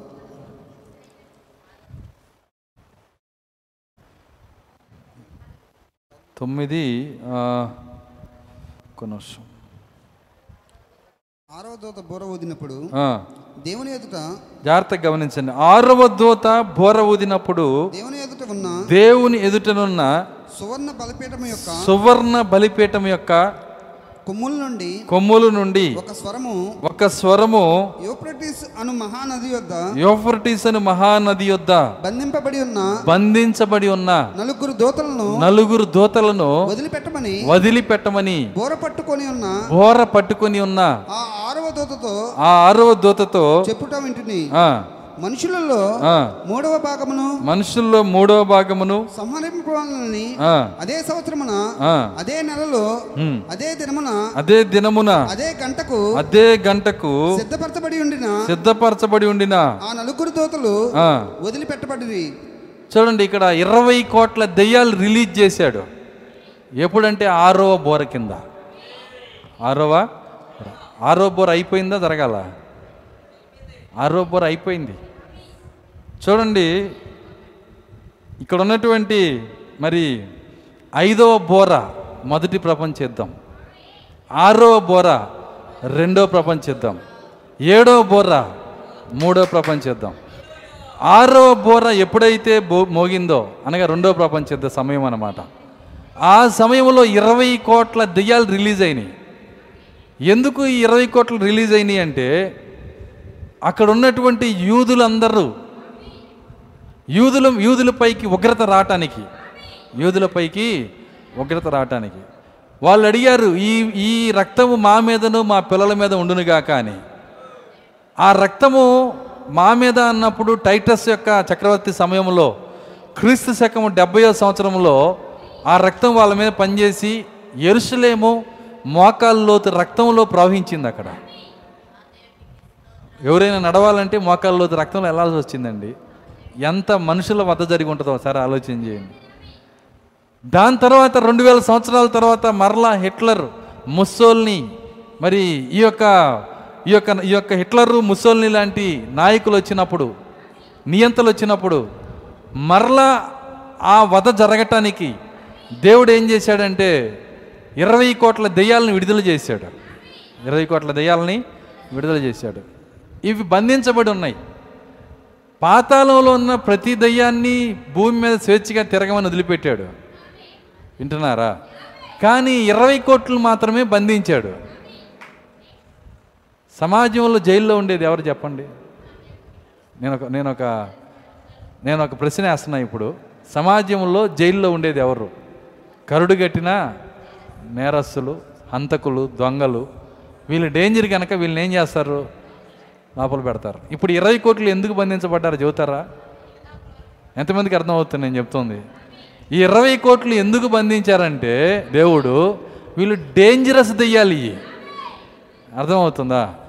కాబట్టి ఇరవై కోట్ల దెయ్యాలని బంధించి పెట్టాడు. ఇప్పుడు వీళ్ళతోనే పని వచ్చింది.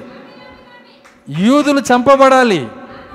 చంపబడటము ద్వారా దేవుని రక్తమును గూర్చిన పరిహారం వాళ్ళు చెల్లించాలి.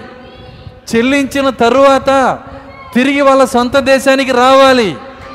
ఈ హింసను బట్టి.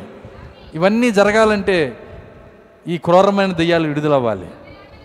సరే ఆ దెయ్యాలు విడుదలైనవి యూదులు చంపబడ్డారు లక్షల మంది యూదులు చంపబడ్డారు. పని అంతా అయిపోయింది యూదులు దేశంగా సొంత దేశం వాళ్ళు ఏర్పాటు చేసుకున్నారు అయిపోయింది. ఇప్పుడు ఈ క్రూరమైన దెయ్యాలు ఏం చేస్తున్నాయి? ఇప్పుడు సమస్య ఏంటంటే క్రూరమైన దయ్యాలు ఇప్పుడేం చేస్తున్నాయి? తెలుసా? వాటి డ్యూటీ అక్కడ అయిపోయింది. దేవుని దగ్గరికి వెళ్ళి అడుగుతున్నాయి ప్రభువా మా డ్యూటీ అయిపోయింది. మమ్మల్ని విడుదల విడుదల చే విడుదల చేసిన నీ చిత్తాన్ని నెరవేర్చాం. అదిగో లక్షల మంది యూదులను చంపాం. ఆ మొదటి ప్రపంచ యుద్ధం, రెండో ప్రపంచ యుద్ధంలో కోట్ల మంది చచ్చిపోయేటట్టు మేము చేసాం ఇప్పుడు మా డ్యూటీ ఏంటి? వింటున్నారా? ఉనండి ఇప్పుడు మీ డ్యూటీ వధువుని పరీక్షించటం అన్నాడు.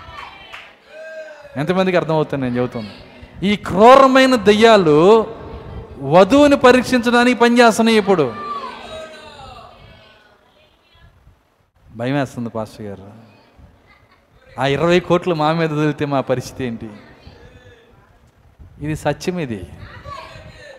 ఆ కారణాన్ని బట్టే ప్రేమ కలిగిన దేవుని కొరకు జీవించటంలో క్రూరమైన మనసుతో ఎంబడించే వ్యక్తులుగా మారిపోతున్నాం. మళ్ళీ చెబుతున్నాను నేను. ప్రేమ కలిగిన ప్రేమ అయి ఉన్న దేవుణ్ణి అంబడించటంలో క్రూరమైన మనసుతో ఆయన పట్ల మనం జీవించే విధంగా ఎందుకు మనం మారిపోతున్నామంటే ఈ ఇరవై కోట్ల దెయ్యాలే ఎంత పరీక్ష పెట్టాడు చూడండి దేవుడు. కారణం ఏంటంటే దేవునికి తెలుసు ఆ ఇరవై కోట్లకి చెబుతున్నాడు వెళ్ళండి నా వధువు దగ్గరికి వెళ్ళండి మీకు ఇష్టం వచ్చినట్టు చేసుకోండి కానీ నాలో భాగమై ఉన్న నా వధువు యోబు జయించినట్లు జయిస్తుంది. లూసిఫర్ని పంపించిందే హోవా ఎందుకు పంపించాడంటే యోబుని దేవుడు నమ్మాడు. యో యోబు దేవుని నమ్మలా? అర్థమవుతుందా? యోబు దేవుని నమ్మలా? ఆయన నన్ను అన్యాయంగా చిక్కించుకుంటున్నాడు అంటున్నాడు కానీ దేవుడు దాన్ని తీసుకోవాలా? యోబుని దేవుడు నమ్మాడు. ఈరోజు అదే దేవుడు మారలేదు. ఆయన నిన్న నేడు నిరంతరం ఒకే రీతిగా ఉన్నాడు. అదే దేవుడు ఎఫ్ఎస్సి ఒకటి ద్వారా ఈరోజు ఆయన వధువుని నమ్ముతున్నాడు. ప్రపంచంలోనే కరుడు కట్టిన తీవ్రవాదులు ఇరవై కోట్లని వధువు మీద కుదిలాడు అయితే ఆయనకి తెలుసు వధువు జయిస్తుందని. వధువు జయిస్తుంది. ఎన్ని రకాల ఒత్తిళ్ళు వచ్చినా ఎంతగా వాళ్ళ హృదయాన్ని పాడు చేసినా ఎన్ని శోధనలు వచ్చినా ఆ దెయ్యాలు ఎంతగా చుట్టుముట్టినా ఎంత కఠినులుగా మార్చినా ఆ పరిశుద్ధాత్మ యొక్క ప్రేమని దాన్ని పొందటంలో ఏది ఆటంకం చేయలేదు. దాన్నే పౌలు గారు చెబుతున్నారు ఉన్నవైనా రాబోవైనా మరణమైన జీవమైన ఎత్తైన పల్లమైన దూతలైన ఆయన ప్రేమ నుండి మళ్ళని ఎడబాపగలవా? ఏంటి ఆన్సర్ ఏంటి? మీ ఆన్సర్ ఏంటి? ఆయన ప్రేమ నుంచి మమ్మల్ని ఎడబాపలేవు. జయించేది ప్రేమే. దేవుని స్తోత్రం. అలెలుయ్యా కరుడుగట్టిన తీవ్రవాదులు. ఇరవై కోట్లు మనల్ని చుట్టున్నారండి. జాగ్రత్త. వాళ్ళ వాళ్ళు ఏం చేస్తారంటే వాళ్ళు ఎలా కరుడు కట్టారో మనల్ని అలా కరుడు కట్టిస్తారు. ఆత్మ చేసే పని ఏంటంటే ఆత్మ యొక్క లక్షణాన్ని మనకిస్తాడు. ఆమె చెప్పగలరా?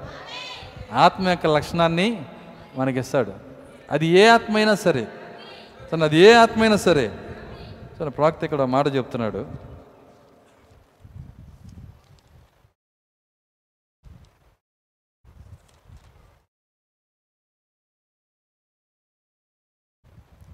ఇప్పుడు ఈ కూడిక జరుగుచుండగా ఒక దయ్యపు ఆత్మ కూడికలో ఉన్నది. అది పనిచేయుటకు ఎవరో ఒకరిని పట్టుకునేంత వరకు ఆ ఆత్మ దాదాపు ప్రమాదకరము కాదు. వింటున్నారా? ప్రాక్త చెప్పే చాలా జాగ్రత్తగా పట్టుకోవాలి ఈ కార్యాన్ని. కూడికల్లో దయ్యాలు ఉంటాయి తెలుసా మీకు? కోటాల్లో దయ్యాలు ఉంటాయి. ఎవరు కళ్ళు తెరిచి ప్రార్థన చేసేటప్పుడు ఎవరు కళ్ళు తెరుస్తారో వాళ్ళని పడతా ఉంటాయి. అర్థమవుతుందా? ప్రాక్త చెప్పాడు. దెయ్యాలు వెళ్ళే ఒక మార్గం ఏంటంటే కళ్ళు అంట. కాబట్టి ప్రార్థనలో కళ్ళు ఏం చేయాలి? నువ్వు ప్రార్థన చేయకపోయినా పర్వాలేదు కళ్ళు మూసుకో. అమ్మో ఏ దెయ్యం నా కళ్ళలోంచి లోపలికి పోయిద్దు అని. కళ్ళు మూసు కళ్ళు తెరవటానికి ధైర్యం చేయమాక. వింటున్నారా? ప్రార్థన అన్నాక అటు ఇటు తిరగటము అటు పోవటం ఇటు రావటం ఇవన్నీ చేయకూడదు. ఎందుకంటే దెయ్యాలు లోపలికి పోతూ ఉంటాయి. ఒకరిని విడిచిపెడుతుంది ఒకటి మారు మనసు పొందంగానే వాడి బయటకు వస్తుంది. వెంటనే ఏరే ఇల్లు కావాలి దానికి. దాని వెంటనే వాళ్ళ లోపలికి వచ్చేస్తుంది. ఆయన అంటున్నాడు ఏమంటున్నాడంటే ఇప్పుడు కూడిక జరుగుచుండగా ఒక దయ్యపు ఆత్మ కూడికలో ఉన్నది. అది పనిచేయుటకు ఎవరో ఒకరిని పట్టుకునేంత వరకు ఆ ఆత్మ దాదాపు ప్రమాదకరం కాదు. ఆ దయ్యము ఆత్మగా సంఘములో లేకపోతే బయట గోళ్ళ బయట తిరుగుతున్నా మనకి ప్రమాదకరము కానీ ఎప్పుడు అది ప్రమాదకరం అంటే ఆయన అంటున్నాడు అంతటా అది పని చేయగలిగినప్పుడు ఎవరినో ఒకరిని పట్టుకొని అది ఖచ్చితంగా నష్టం చేయను. ఎందుకనగా అది ఒక దయ్యపు ఆత్మ. ఎందుకనగా అది ఒక దయ్యపు ఆత్మ. మరియు పరిశుద్ధాత్మ ఇక్కడ ఉన్నది. అదే టైంలో పరిశుద్ధాత్మ కూడా ఇక్కడ ఉన్నది. ఎవరి ద్వారానైనను కార్యము చేయవలనని కనుగొనుటకు ప్రయత్నించుచున్నది.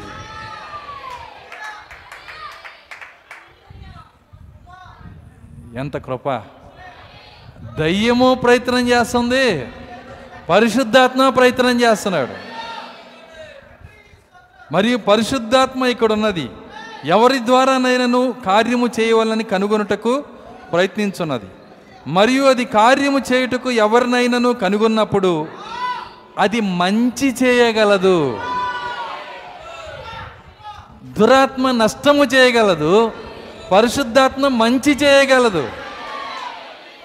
ఇప్పుడు మనం ఏం చేస్తున్నామో మనం పొందిన ఆత్మ అది. వింటున్నారా? ఇప్పుడు మనం పరిశుద్ధాత్మను పొందితే మనము ఎక్కడైనా మంచి చేసేవారిగా ఉంటాం. మనం దురాత్మను పొందితే మనం నష్టం చేసేవారిగా ఉంటాం. రెండు ఆత్మలను వాటి యొక్క ఉద్దేశ్యములను వాటి యొక్క లక్ష్యములను చూడుము. ఏ విధంగా అది ఉన్నదో చూడుము. వాటి యొక్క కార్యములను చూడుము. వాటి యొక్క ఫలములను చూడుము. ఆత్మలను ఎలా గుర్తుపడతాం? వాటి కార్యములు వాటి ఫ- అంతటా మీపై ఏ ఆత్మ ఉన్నదో చూడగలరు. అప్పుడు మీ మీద ఏ ఆత్మ ఉందో మీరు చూడగలుగుతారు. మీరు ఆత్మ ద్వారా ప్రేరేపించబడుదురు. ఒకవేళ మీరు క్రైస్తవ జీవితము గనక జీవిస్తున్నట్లయితే మరియు ఒకవేళ మీ జీవితము క్రైస్తవుని యొక్క ఫలము మోయుచున్న ఎడల అది క్రైస్తవ ఆత్మయి ఉన్నది క్రీస్తు ఆత్మ అయి ఉన్నది. కాబట్టి ఇక్కడ నడిచేది ఖచ్చితంగా ఏదో ఒక ఆత్మతో మనం నడవాలి. ఏ ఆత్మ లేకుండా నేను నడుస్తాననేది లేదండి. ఇది కూడా చెప్తాను ప్రాక్తి అమ్మనాడు జాగ్రత్తగా గమనించండి ముగిస్తున్నాను నేను. ఒక పావు గంట. వింటారా? ఒక పావు గంట?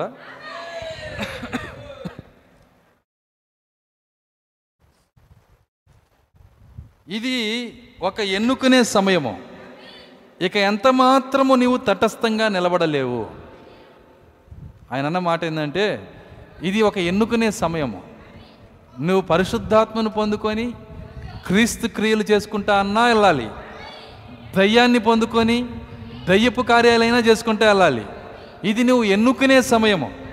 బహుశా వర్తమానం ముగి మునిపే నువ్వు వెళ్ళిపోవచ్చును. ఎందుకంటే ఈ మాట మెసేజ్ ముందు చెబుతున్నాడు. వర్తమానానికి ముందు చెబుతున్నాడు. ఎందుకు? కొంతమంది ఇష్టం లేక ఈ మాటలు వినలేక వర్తమానం అవకముందు వెళ్ళిపోతారు. అందుకే ముందే చెబుతున్నాను ఇనేసి వెళ్ళిపోమంటున్నాడు.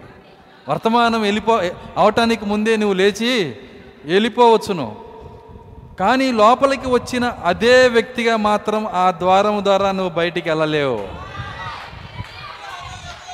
దేవుని స్తోత్రం అలెలుయ్య లోపలికి వచ్చిన అదే వ్యక్తిగా మాత్రము వెళ్ళలేవు తటస్థంగా మాత్రం వెళ్ళలేవు వచ్చావా లోపలికి? ఏం పొందాలి? పరిశుద్ధాత్మ. పరిశుద్ధాత్మ పొందలేదు? ఏం పొందాలి? ఖచ్చితంగా ఏదో ఒకటి ఒకటి పొందుకోవాల్సింది. అయితే చర్చికి రాలేదంటే పాస్టర్ గారు. అప్పుడు ఏది పొందుకోవాల్సిన అవసరం లేదు కదా? చర్చికే రాకపోతే దయ్యం హ్యాపీగా నీ మంచం పక్కనే కూర్చుంటుంది. ఒక ఆమె సాక్ష్యం ఇస్తుంది మా మనసు ఎందుకో కిర్రు కిర్రు అంటుందండి ఎవరు లేరు. అనుకున్నా నువ్వు ఎంత ఇష్టమో దానికన్నా. అర్థమవుతుందా. ఎక్కడో ఉండవు దెయ్యాలు మీ ఎల్లలోనే హ్యాపీగా తిరుగుతుంటాయి. పరిశుద్ధాత్మ దొరికే ఒకే ఒక స్థలము. ఎక్కడ ఇద్దరు ముగ్గురు నా నాంపేట కూడుదురో. వారి మధ్య నేను ఉంటానని చెప్పాడు ఆయన. అలెలుయ్య ఈ స్థలం కాకుండా ఎక్కడికి పోయినా దెయ్యాలు కలుసుకుంటాయి నీకు. ఈ రాత్రి ఒక మంచి వ్యక్తిగా అది నిజము. ఈ రాత్రి ఒక మంచి వ్యక్తిగా లేక ఒక నీవు లోపలికి వచ్చినప్పటికంటే చెడ్డ వ్యక్తిగా ఈ గుమ్మమును దాటవలెను. ఇప్పుడు ఈ చర్చి నుంచి ఆ గుమ్మం ఇప్పుడు ఆ జఫర్సన్ గుమ్మం కాదండి. ఇప్పుడు తెనాలి చర్చి గుమ్మం అయింది. నువ్వు ఎలా ఈ గుమ్మం దాటి వెళ్ళాలనుకుంటున్నావు? వచ్చిన వ్యక్తి కన్నా చెడ్డగాన్నా మారాలి. వచ్చిన వ్యక్తి కన్నా మంచిగానా మారాలి. ఏదో నీలో జరగాలి. అయితే నా ప్రార్థన ఏంటంటే దయచేసి వచ్చిన వ్యక్తి కన్నా చెడ్డగా మాత్రం మారకూడదు. దేవుని స్తోత్రం అలెలుయ్య సరే నేను ఎట్టున్నాను అట్టాగా ఉంటానండి అది కుదరదు. అదే చెబుతుంది ఆయన. ఎట్టున్నానో అట్లాగే ఉన్నానంటే కుదరదు. నువ్వు లో ద్వారం దాటి లోపలికి వచ్చావా? నువ్వు ఉన్న మంచి వాళ్ళకి మంచి మంచి స్థితి కన్నా మరి ఎక్కువ మంచిగా అన్నా పొందెళ్ళాలా. నువ్వు పడిపోయిన స్థితి కన్నా మరి ఎక్కువ పడిపోయి ఇంకా భ్రష్టత్వంలో కన్నా వెళ్ళాలి ఇది సూత్రం. కాబట్టి ద్వారం దాటి లోపల ద్వారం దాటి లోపలికి వచ్చేటప్పుడే ప్రార్థన పూర్వకంగా రావాలి. ప్రభు మళ్ళీ నేను బయటికి వెళ్ళేటప్పుడు నా నా యొక్క బలహీనతలన్నీ నీకు వ్యతిరేకమైన కార్యాలన్నీ దయ్యము నన్ను నన్ను తీసుకొని అది జరిగించిన క్రియలన్నీ ఇక్కడే నేను ఇడిచిపెట్టాలి. అవి బలిపెట్టం పైన కాలిపోవను గాక పరిశుద్ధాత్మ నా లోపలికి రావాలి. నేను ఇంకా మంచిగా మారాలి. క్రీస్తు గుణలక్షణాలు నా లోపలికి రావాలి. క్రీస్తు పోలిక నా లోపలికి రావాలి. దేవుని స్తోత్రం అలెలుయ్య కాబట్టి లోపలికి వచ్చే గుమ్మానికి ఒక ఇక నుంచి గుమ్మానికి ఒక గుర్తుంది. కాలు దాటుతున్నప్పుడే మనం గుర్తుంచుకోవాలి? దేవుని స్తోత్రం. అలెలుయ్య ఆ గుమ్మము నీవు దాటవలను. నీవు దానికి సహాయము చేయలేవు. నిర్ణయం తీసుకునుట మీ ఇష్టం. నువ్వు మంచిగా ఉండాలన్నా చెడ్డగా ఉండాలన్నా దానికి నువ్వు సహాయము చేయలేవు. నిర్ణయం తీసుకున్నట్టు మాత్రమే మీ ఇష్టం. ఇప్పుడు గమనించండి ఇది ఒక ఎన్నుకునే సమయం. మీరు తటస్థంగా ఉండలేరు. ఒక ఎన్నుకునే సమయము. ఈ దినమున మీరు ఎవరికి సేవ చేయబోతున్నారో మీరు తప్పక ఎంచుకొనవలెను. మరియు మీరు ఎన్నుకోగలిగినట్లుగా ఒకవేళ మీరు ఇష్టపడినట్లయితే చాలా సంగతులు వింటున్నారా? ఒకవేళ మీరు ఇష్టపడినట్లయితే దయ్యములు దయ్యము చాలా సంగతులను ఆకర్షణీయముగా ప్రదర్శించును. దయ్యము నీకేం చేస్తుందంటే చాలా విషయాలు నువ్వు తప్పిపోవటానికి ఆకర్షణీయంగా ప్రదర్శిస్తుందంట. అనేకమైన ప్రదర్శనలు అది చేస్తుంది. రకరకాల బోధలు నీకు ఇస్తుంది రకరకాల ఆలోచనలు ఇస్తుంది. వాక్యము దాటి వెళ్ళిపోయేటట్లు అనేక డ్రామాలు నీ చుట్టూ అలుతుంది అది. వింటున్నారా? ఆకర్షణీయమైన అనేక సంగతులు ప్రదర్శించను. మీరు ఇప్పుడు ఉన్న విధంగా మీరు ఉండలేరు ఎందుకనగా ఒకవేళ మీరు ఖాళీగా ఉన్నాడలా మీరు దాన్ని మీరు ఖాళీగా ఉన్నాడలా దయ్యం మిమ్మల్ని నింపును. ఎందుకంటే దేవుడేమో మనల్ని ఖాళీ గ్లాసుగా చేశాడు. ఇందాక చెప్పాను కదా దేవుడు మనల్ని ఎలా చేశాడు? ఖాళీ గ్లాసుగా. ఈ గ్లాసు పరిశుద్ధాత్మతో నింపబడకపోతే వింటున్నారా? దయ్యము ఏదో ఒక దయ్యము ఏ స్థలంలో అయినా అది నింపిద్ది. దయ్యము నింపే స్థలాలు చాలా ఉన్నాయి. ఖాళీ గ్లాసు రోడ్డు మీద వెళ్తుంటే వాల్ పోస్టర్ల నుంచి అయినా కాస్త పోసిద్ది. అర్థం కాల. ఎవరు ఖాళీ గ్లాస్ ఎవరు? మనమే. అది తిరిగి చూస్తాం. ఏదో నువ్వు పాతప్పుడు పాత టైంలో చూసిన సినిమా అక్కడ ఉంటుంది. ఈ హీరో ఎవరు? ఈ హీరోయిన్ ఎవరు? అప్పుడు చూశానే ఆ పాట ఏంటి దాంట్లో ఉన్న పాట ఏంటి? అర్థమవుతుంది. మెమరీలోకి వచ్చేస్తుంటుంది. ఇవన్నీ ఎందుకు వస్తున్నాయి? అందులోంచి పోసింది కాస్త నీ లోపల. పాతాల లోక ద్వారములు దాని ఎదుట నిలువ జాలవు అన్నాడు. పాతాల లోక ద్వారములు. పాతాల లోకానికి ద్వారాలు ఉన్నాయండి. ఎన్నో ద్వారాలు ఉన్నాయి దానికి. కానీ పరలోకానికి ఒకటే ద్వారం ఉంది. గొర్రెలు పోవు ద్వారము నేనే. నీకు దు- ఒక్క ద్వారంలో నింపుకోవటం కష్టమా? అనేక ద్వారాల్లో నింపుకోవటం కష్టమా? ఏది ఏది కష్టం నీకు? నీకు పరిశుద్ధాత్మ దొరికే ఒక్క ద్వారంలో నింపుకోవటమే చాలా కష్టమైన కార్యం. కాబట్టి ఇక్కడ గనక నువ్వు నింపుకోలేదనుకో ఖాళీ గ్లాస్తో నువ్వు వెళ్ళావనుకో వింటున్నారా? దయ్యములు చాలా రెడీగా ఉన్నాయి. అదే చెబుతున్నాడు ఆకర్షణీయంగా చూపిస్తుందంట నీకు. అనేక విషయాలు చూపిస్తుంది. ఇంకా అంటున్నాడు ఆయన.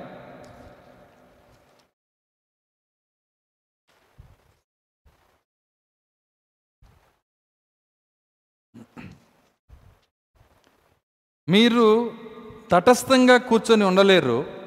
ఇది పుస్తకం చివరిలో చెబుతున్నాడు. మళ్ళీ అదే మాట. మీరు తటస్థంగా కూర్చొని ఉండలేరు. పరిశుద్ధ గ్రంథము చెప్పిన ఈ దినముల్లో అది పరిశుద్ధాత్మతో ముద్రించబడని ప్రతి మనుష్యుడు ఆ మృగము యొక్క ముద్ర కలిగి ఉండును. తటస్థంగా అంటే నాకు దేవుడు అంత అవసరం లేదు నాకు దయ్యంతో పని లేదు అనుకొని కూర్చున్నావు అనుకో. నీవు ఎవరికి దొరుకుతావంటే మృగపు ముద్రకి దొరికిపోతావు. ఇప్పుడు నువ్వు తటస్థంగా ఉన్నది ఏముంది ఇంకా? అర్థమవుతుందా? మన పక్షముగా ఉండని వాడు చెదరగొట్టువాడు.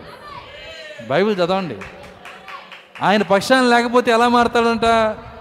చెదరగొట్టేవాడు అయిపోతాడు మంచిగా ఉండొచ్చు కానీ ఆ వ్యక్తి ఏమైపోతాడంటే అయితే దేవుని పక్షమునగా మారితే పరిశుద్ధాత్మతో నింపబడితే సమకూర్చేవాడిగా ఉంటాడు. ఒక్కడు ముప్పై అవుతాడు. వారిలో ఒంటరివాడు పదివేలగును. దేవుని స్తోత్రం అలెలుయ్య వాడు సమకూర్చేవాడిగా ఉంటాడు. కాబట్టి ఎత్తబాటుకు పెద్ద సమస్య ఏంటంటే నింపబడుట. నీ పాత్ర దేంతో నింపబడుతుంది? ఇంకా అంటున్నాడు మృగము యొక్క ముద్ర ఏమిటి? అవిశ్వాసము. ఒకవేళ మీ కాపర్లు మీకు బోధించినడలా అది ఏమిటో మీకు తెలియదా? పాత నిబంధనలో బోర వదబడినప్పుడు ఒకవేళ మనుషుడు స్వేచ్ఛగా వెళ్ళిపోవాలని కోరుకునే ఎడల అతడు స్వేచ్ఛగా వెళ్ళిపోవచ్చు. మళ్ళీ ఎక్కడికి వెళ్ళాడంటే పాత నిబంధనకి. పాత నిబంధనలో బానిసగా ఉన్న వ్యక్తికి వింటున్నారా? దేనికి బానిస? కోపానికి ద్వేషానికి అర్థమవుతుందా? శరీర కార్యాలకి మోహానికి పిసనారితనానికి అది కూడా ఉందా? అవును. అర్థమవుతుందా? అదొక దెయ్యం. నిన్న నిన్న వండిన కూర ఇవాళ తింటారు. అర్థమవుతుందా? మళ్ళీ ఇవాళ వండుతారు కానీ అది రేపు తింటారు. అర్థమవుతుందా? ఏ రోజు ఆ రోజు తినలేరు. పిస- పిసనారితే అదొక దెయ్యం. సో నా దెయ్యం ఏం చేసిద్ది? ఎవరికి సహాయం చేయలేదు ఎవరికి గొప్పి లేపలేదు. దేవునికి అసలు ఉండదు. అర్థమవుతుందా? ఈ దెయ్యాలన్నీ కూడా ప్రతి దెయ్యము వీటికి మనం బానిసలుగా పనిచేస్తున్నాం. మోహము ఒక దెయ్యము. వింటున్నారా? కోపం ఒక దెయ్యము. ద్వేషం ఒక దెయ్యము. పగ ఒక దెయ్యము. అల్లరితో కూడిన ఆటపాటలు ఒక దెయ్యము. ఇవన్నీ దెయ్యాలు. ఇవన్నీ వీటన్నిటికీ మనం బానిసత్వంలో ఉన్నాం. అయితే దేవుడు బోర్రుతున్నాడు. బైబిల్ చెప్తుంది ఆయన బోర్రుతున్నాడు. ఏంటి బోరా? వర్తమానమే బోరా. బోర వినినప్పుడు నువ్వు చెప్పాల్సింది ఏంటంటే నేను స్వతంత్రుణ్ణి. అలెలుయా వర్తమానం నాకు వినపడింది కనుక ఎఫ్ఎస్సి ఒకటి నాలుగు నేను విన్నాను గనక.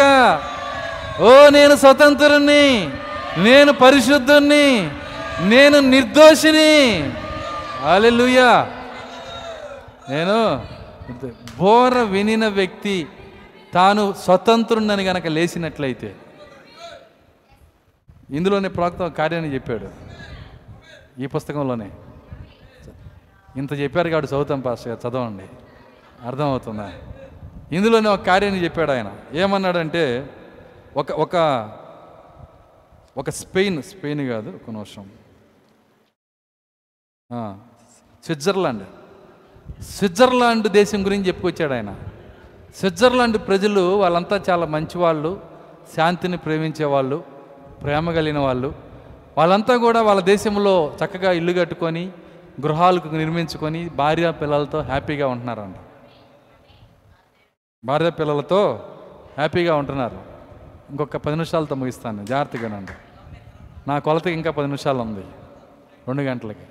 జాగ్రత్తగా గమనించండి. ఆ స్విట్జర్లాండ్ ప్రజలందరూ చాలా సంతోషంగా సమాధానంగా ఆనందంగా ఉన్నప్పుడు వేరే దేశం ఒకటి వాళ్ళ మీద యుద్ధానికి దండెత్తి వచ్చిందంట. వాళ్ళకున్నవన్నీ లాక్కోవటానికి వాళ్ళకున్నవన్నీ నువ్వు ఆదివారం చర్చికి పోతావా? నేను లాక్కుంటా. నువ్వు ప్రార్థనా కూటాలకు వెళ్తావా? నేను లాక్కుంటా. ఇరవై కోట్ల ఇరవై కోట్ల దెయ్యాలు దండెత్తి వస్తున్నాయి ఇప్పుడు. కలుపుకోండి ఈ కార్యాలన్నీ. ఎందుకు వస్తున్నాయి? శత్రువు ఎందుకు వస్తున్నాడు? నీకున్నాయి లాక్కోవటానికి ఏ, చర్చ్ సంఘంలో కూర్చొని వాక్యంలో ఇంత ఆనందపడతావా? నీ సంగతి తెలుస్తాను నేను. పరిశుద్ధాత్మలో సంతోషిస్తావా? పరిశుద్ధాత్మలో సంతోషిస్తూ పరలోకంలోనే కూర్చుంటావా? బైబిల్ ఏం చెప్తుంది? పరలోక రాజ్యం అంటే భోజనము పానము కాదు పరిశుద్ధాత్మ ఎందలే ఆనందం. పరిశుద్ధాత్మ ఏంటి? దేవుని వాక్యం.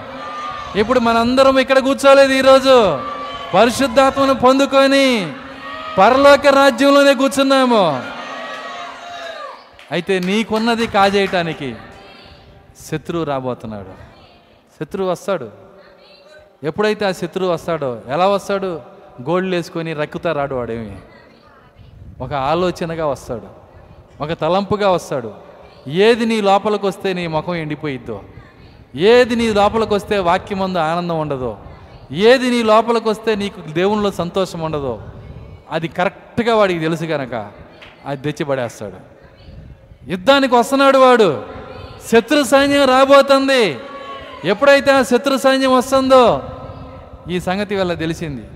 పాపం వీళ్ళకి యుద్ధం చేసే ట్రైనింగ్ తెలియదు వీళ్ళ దగ్గర ఆయుధాలు లేవు. వీళ్ళ దగ్గర బల్యాలు లేవు. ఈటలు లేవు. చూడండి వీళ్ళ దగ్గర యుద్ధాయుధాలు ఏమీ లేవు. వీళ్ళు ఏం చేశారంటే యుద్ధానికి వెళ్తానికి మరి కర్రలు రాళ్ళు వింటున్నారా? మట్టి పిల్లలు చెక్క మొక్కలు ఇవన్నీ తీసుకెళ్ళారంటే యుద్ధానికి? చదవండి ఇందులో ఉంటుంది ఇవన్నీ. వాళ్ళేమో సుశిక్షితులైన సైనికులు. వాళ్ళంతా బెటాలియన్గా వచ్చి వీళ్ళందరినీ పురుగులు ఏరేసినట్టు ఏరేస్తున్నారు. వీళ్ళందరినీ నలిపేస్తున్నారు. ఒకరోజు యుద్ధం జరిగింది. చాలామంది చంపబడ్డారు. అస్తమించింది. రెండో రోజు యుద్ధానికి వెళ్ళబోతున్నారు. వీళ్ళు గెలవలేకపోతున్నారు పాపం ఈ యొక్క స్విట్జర్లాండ్ సైనికులు. ఆ విధంగా గెలవలేని సమయంలో ఉన్నప్పుడు ఒక వ్యక్తి పైకి లేచాడంట వాళ్ళలో. ఆ వ్యక్తి పేరు ఆర్నాల్డ్ ఓన్ విక్కెల్ విన్కెల్ రీడ్. ప్రవక్త అంటున్నాడు ఆర్నాల్డ్ ఓన్ విన్కెల్ రీడ్. ఇతను పైకి లేచాడు. లేచి ఏమంటున్నాడంటే అతను అంటున్నాడు వాళ్ళు అడిగారు వారు చెప్పారు ఆర్నాల్డ్ ఓన్ వికెల్ రీడ్ నువ్వేం చేయబోతున్నావు అని అడిగారు. అతడు చెప్పాను ఈ దినము నేను స్విట్జర్లాండ్ కొరకు చనిపోవదును అన్నాడంట. అంటే అర్థమైందంటే నేను రాళ్ళు ఇసిరేసి చెక్క మొక్కలు ఇసిరేసి నేను యుద్ధం చేయను.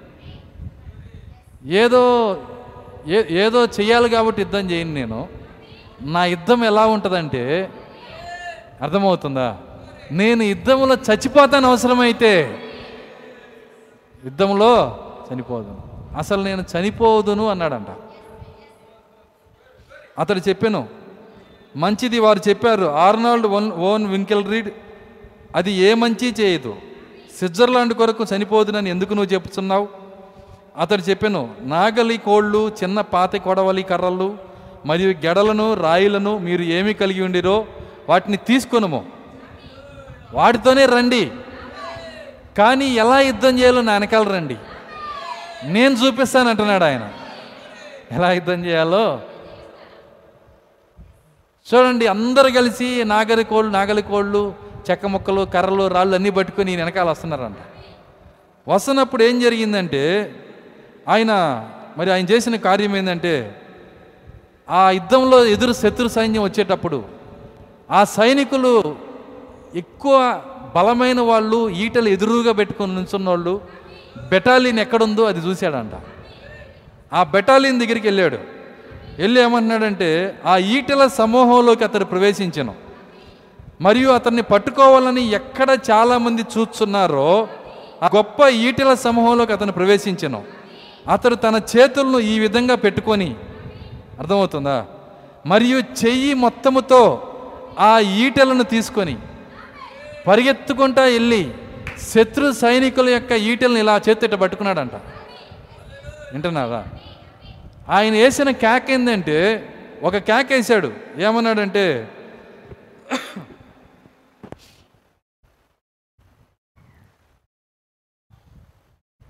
ఒక మా ఒక మాట అంటున్నాడు ఇక్కడ. ఖాళీ ఇవ్వు స్థలం ఇవ్వు స్వతంత్రం కొరకు నాకు స్థలం ఇవ్వు. ఏమంటున్నాడు ఆయన? నేను స్వతంత్రంగా ఉండటానికి నాకు స్థలం ఇవ్వు ఖాళీ ఇవ్వు. నాకు స్వతంత్రం కావాలి. తప్పుకో నాకు ఖాళీ ఇవ్వు. ఇక్కడి నుంచి వెళ్ళిపో. నాకు స్వతంత్రం కావాలి. స్వతంత్రం కొరకు ఖాళీ ఇవ్వు. అని ఆ ఈటెల్ని మొత్తం ఆయనే పొడుచుకున్నాడంట. ఆ ఈటెల్ని అన్నీ తీసుకొని ఆయనే పొడుచుకున్నాడు. ఏమైందో తెలుసా? ఇక్కడ రాసిన మాటలు చదువుతాను చూడండి. ఆ రొమ్ములోనికి పొడుచుకునేను. నిజమైన వీరుని యొక్క ప్రదర్శన అది. నిజమైన వీరుని యొక్క అది గొప్ప సైన్యమును కలవరపరిచినది. అక్కడున్న సైన్యం అంతటికి ఏదో తెలియలేదంట. వీళ్ళ సైన్యాధిపతి పరిగెత్తుకుంటా వచ్చి మా మీద యుద్ధం చేస్తాడనుకుంటే మా ఈటలు తీసుకొని రొమ్ములో పొడుచుకున్నాడేంటి? అది జరిగినప్పుడు అది వాళ్ళని కలవరపరిచింది గందరగోళం నెట్టింది అది వారి అది వారిని దారి మళ్ళించింది. ఒక శక్తి అక్కడ మొదలైందంట. ఒక పవర్ అక్కడ మొదలైంది. ఒక వ్యక్తి నిజముగా ధైర్యంగా నిలబడ్డప్పుడు వాక్యపక్షాన్ని నిలబడ్డప్పుడు ప్రాణం పోయినా సరే దేవుని స్తోత్రం అలెలుయ్యా ఒక శక్తి అక్కడికి వచ్చింది. అక్కడ అక్కడ అది ఎప్పుడైతే వాళ్ళు చూశారో శత్రువుకేమో మైండ్ పోయింది. వాళ్ళు దారి తప్పించబడ్డారు. వాళ్ళు చెదిరిపోయారు. రాళ్ళు తీసుకొచ్చిన వాళ్ళు వాళ్ళని కొట్టి చంపేశారు. రాళ్ళతోనే కొట్టి చంపేశారు. వీళ్ళకి విజయం వచ్చేసింది. దేవుని స్తోత్రం అలెలుయ్యా ఇప్పుడు ప్రవక్త అంటున్నాడు పరలోకం నుంచి కూడా మన దగ్గరికి ఒక ఆయన వచ్చాడంట. పరలోకం నుంచి కూడా ఆయన మన దగ్గరికి ఒక ఆయన వచ్చాడు. ఏ మరణంకైతే నువ్వు భయపడుతున్నావో ఏ బల్యము చూసి నువ్వు భయపడుతున్నావో అది నా రొమ్ములోకే ఇవ్వమని తన శరీరంలోకే కావాలని లోపల గుచ్చుకున్నప్పుడు ఆ ఆ యొక్క బల్యముతో ఆయన మరణించినప్పుడు ఆయన వేసిన కేక్ ఒకటే. ఖాళీ ఇవ్వు. నా ప్రజల్లో ఖాళీ ఇవ్వు. స్వతంత్రం కొరకు ఖాళీ ఇవ్వు. నా ప్రజలు బానిసలు కాదు. నా ప్రజలు భూ సంబంధమైన శరీరక సంబంధమైన ఏ కార్యానికి బానిసలు కాదు.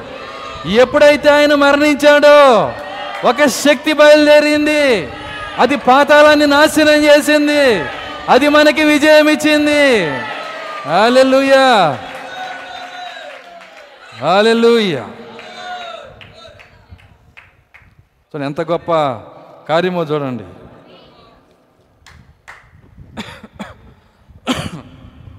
ఇంకా అంటున్నాడు ప్రవక్త. ముగిస్తాను పది నిమిషాలు కూడా అయిపోయింది. ఒకటి ఒక్కటి చెప్పి ముగిస్తాను. మరియు తన శిష్యులతో ఆయన చెప్పాను ఇప్పుడు ఖాళీ అవ్వమో. ఏమంటున్నాడు ఆయన? ఇప్పుడు ఖాళీ అవ్వమో. అటువైపు వెళ్ళమో. పోరాడుటకు దేనినైన్ను నేను తిరిగి పంపించేంత వరకు ఎదురు చూడము. ఆశీర్వదించబడము. నేను పంపించేదాన్ని ఎదురు చూడము. ఖాళీ అవ్వము. ఏ శక్తినైతే ఆ బల్యము లోపలికి తీసుకొని మీకు మీకు నేను ఇచ్చాను ఆ శక్తితో మీరు నింపబడండి. మరియు చెప్పి నన్ను ఎంబడించము పాపము మరియు రోగము మూలముల తట్టుకు కత్తిరించము. ఓ సైనికులారా నన్ను ఎంబడించము మన రాజు పిలుస్తున్నాడు ఈరోజు. ఎందుకు మనము ఒక పిరికిన వాని పిరికివాని వలె వెనక్కి నిలబడిపోతున్నాము? ఎందుకు మనం పక్కకి నిలబడిపోతున్నాము? అధికారిని వెంబడించుదాము. రాజును వెంబడించుదాము. ఏసుతో టీవీగా పోదమా? అడ్డుగా వచ్చు వైరి గెలవను. యుద్ధనాదంపుతో పోదమా? సైలెంట్గా కాదండి. యుద్ధనాదము. జయనాథంతో వెళ్ళాలి మనము. హల్లెలూయ. ఆ కలవరి వద్దకు వెళ్ళిన ఆయన మనం వెంబడించుదాం. ఆ కలవరి వద్దకు మనం వెళ్ళినప్పుడు మన అతిక్రమలు బట్టి ఆయన గాయపరచబడాను. దేవుని స్తోత్రం. అలెలుయ్య ఆయన మీకు ఏం చేయుచున్నాడో దాన్ని తీసుకునము. మరియు రోగముతో మరియు పాపముతో పోరాడము. రోగముతో పాపముతో పోరాడము. అవిశ్వాసముకు దూరముగా పోటుకు పోరాడము. దయ్యముతో వాడక అబద్ధికుడని చెప్పము. నీకు ఏ దయ్యం చెవులో ఉండి మాట్లాడుతుందో మీరు ఎంత ఆరాధన చేసినా ఎంత కేకలేసినా బయటకు వచ్చినాక నువ్వు ఇంతేలే అని చెబుతుంది దయ్యం. కానీ నువ్వేం చెప్పాలా దయ్యానికి? దయ్యమా నువ్వు ఒక అబద్ధికుడు పరిశుద్ధాత్మ నాకు శక్తి ఇచ్చి ఉన్నాడు. అందరం చెబుదాము దయ్యమా నీ అబద్ధాలమే నమ్మము? దయ్యమా నువ్వు అబద్ధికుడు వాక్యము సత్యమై ఉన్నది. జగత్తు పునాది వేయబడక ముందే. హల్లెలూయా. ఆయనను ఏర్పాటు చేసుకున్నాడు. నిర్దోషిగా చూశాడు. పరిశుద్ధుడిగా చూశాడు. దయ్యమా దానికి వేరుగా నువ్వు ఏది చెప్పినా నేను నీకు గురించి చెప్పేది ఒకటే. నువ్వు అబద్ధికుడు దయ్యముతో నువ్వు అబద్ధికుడు అని చెప్పుము. క్రీస్తు చెప్పాను ఆయన లోకమును జయించాను. మీలో ఉన్నవాడు లోకములో ఉన్నవానికంటే గొప్పవాడు. ఈ రాత్రి మీలో ఉన్న దేవుని యొక్క శక్తి మీ శరీరంలో ఉన్న రోగం కంటే గొప్పది. నీవు జయించలేకపోతున్న ఆ బెదిరించుచున్న పాపము కంటే ఆ చిన్నదాని కంటే యొక్క శక్తి గొప్పది. ఆ పరిశుద్ధాత్మను తీసుకొని మరి దయ్యముతో పోరాడము. హల్లెలూయా. ఈరోజు మనం నింపబడాలి. ఖాళీగా ఉండకూడదు. ఎప్పుడైతే నువ్వు ఖాళీ చేసుకుంటావో నీకు తెలుసా? ఈ ఈ మధ్యాహ్న కోడికలో మనము పశ్చాత్తాపం చెంది ప్రభువా నన్ను క్షమించమని మనము కన్నీళ్ళు కార్చి ప్రార్థన చేస్తే అది మనకి డేంజర్ అన్నాడు ప్రవక్త. అది మనకి అంటే ప్రా మారు మనసు పొందొద్దా పాస్టర్ గారు? ప్రార్థన చేయొద్దా? చెయ్యి. కానీ అంతవరకే నువ్వు ఆగిపోతే ఇరవై వేల మంది ఇరవై మంది కూడా లేకుండా ఎలా అయిపోయారో? మన పరిస్థితి రెండు వందల మందిలో ఇరవై మంది కూడా కనపడరు. పశ్చాత్తాపం మాత్రమే పొందమాక నింపబడాలి. పరిశుద్ధాత్మతో నింపబడాలి. ఏదో ఎప్పుడో ఒకసారి నింపబడతాం కాదు. ప్రతి కూడికలో నింపబడాలి. ప్రతి పాటలో నింపబడాలి. ఇద్దరు కలుసుకున్నప్పుడు నింపబడాలి. మరియా ఎలిజబెత్ కలుసుకున్నారు. నింపబడ్డారా? చూడండి అక్కడ యేసుక్రీస్తు సుమియోని కలుసుకున్నారు. నింపబడ్డారా? చూడండి ఎక్కడ ఇద్దరు కలుసుకున్నారు? యేసుక్రీస్తు యోహాన్ని కలుసుకున్నారు. నింపబడ్డారు. నిజమైన దేవుని పిల్లలు ఇద్దరు కలుసుకుంటే ఖచ్చితంగా నింపబడతారు. పాటల్లో నింపబడుట ప్రార్థనలో నింపబడుట ఆరాధనలో నింపబడుట ప్రతి కూడికలో నింపబడుట. ఈ నింపబడుటే నిన్ను ఎత్తబాటులో తీసుకొని వెళ్తాడు. దేవుని స్తోత్రం. అలెలుయ్య ఈరోజు వర్తమానం అనే బోర నీకు వినబడతా ఉంది. ఇది కనుక నువ్వు తీసుకోకపోతే ఒకరోజు నీ చెవు దెయ్యం పొడి చేస్తుంది. అది దెయ్యం కనుక నీ చెవు పొడిచిందంటే ప్రతి వర్తమానము ఎంత ఉద్యోగం వచ్చినా ఎట్లాంటి ప్రసంగం వచ్చినా ఎంత ఆత్మ నింపుదల వచ్చినా ఎడంకాలతో తన్ని వెళ్ళిపోతావు నువ్వు నువ్వు అపవాదికి బానిసగా మారిపోతావు. నిరంతరం. అలాంటి స్థితి రాకముందే కన్నీటితో దేవుని దగ్గర అడుగుదాం. నా కఠినత్వం తీసివేయండి. కరుడుగట్టిన దయ్యాలు మా నుంచి తీసివేయండి. ప్రభు నీ పరిశుద్ధాత్మ యొక్క లేతతనం మాకు దయచేయండి. ఆత్మ యొక్క మాధుర్యం నాకు దయచేయండి. ఈ- ఈ మధ్యాహ్నం మనం అందరం ప్రార్థన చేద్దాం. ఎంతమంది ప్రార్థన చేయడానికి ఇష్టపడుతున్నారు? నింపబడటానికి ప్రార్థన చేద్దాం. లోకాన్ని ఖాళీ చేసుకోవడానికి ప్రార్థన చేద్దాం. అపవాది శక్తిని ఖాళీ చేసుకోవడానికి ప్రార్థన చేద్దాం. అందరం లేచి నిలబడదాం. అందరం లేచి నిలబడదాం.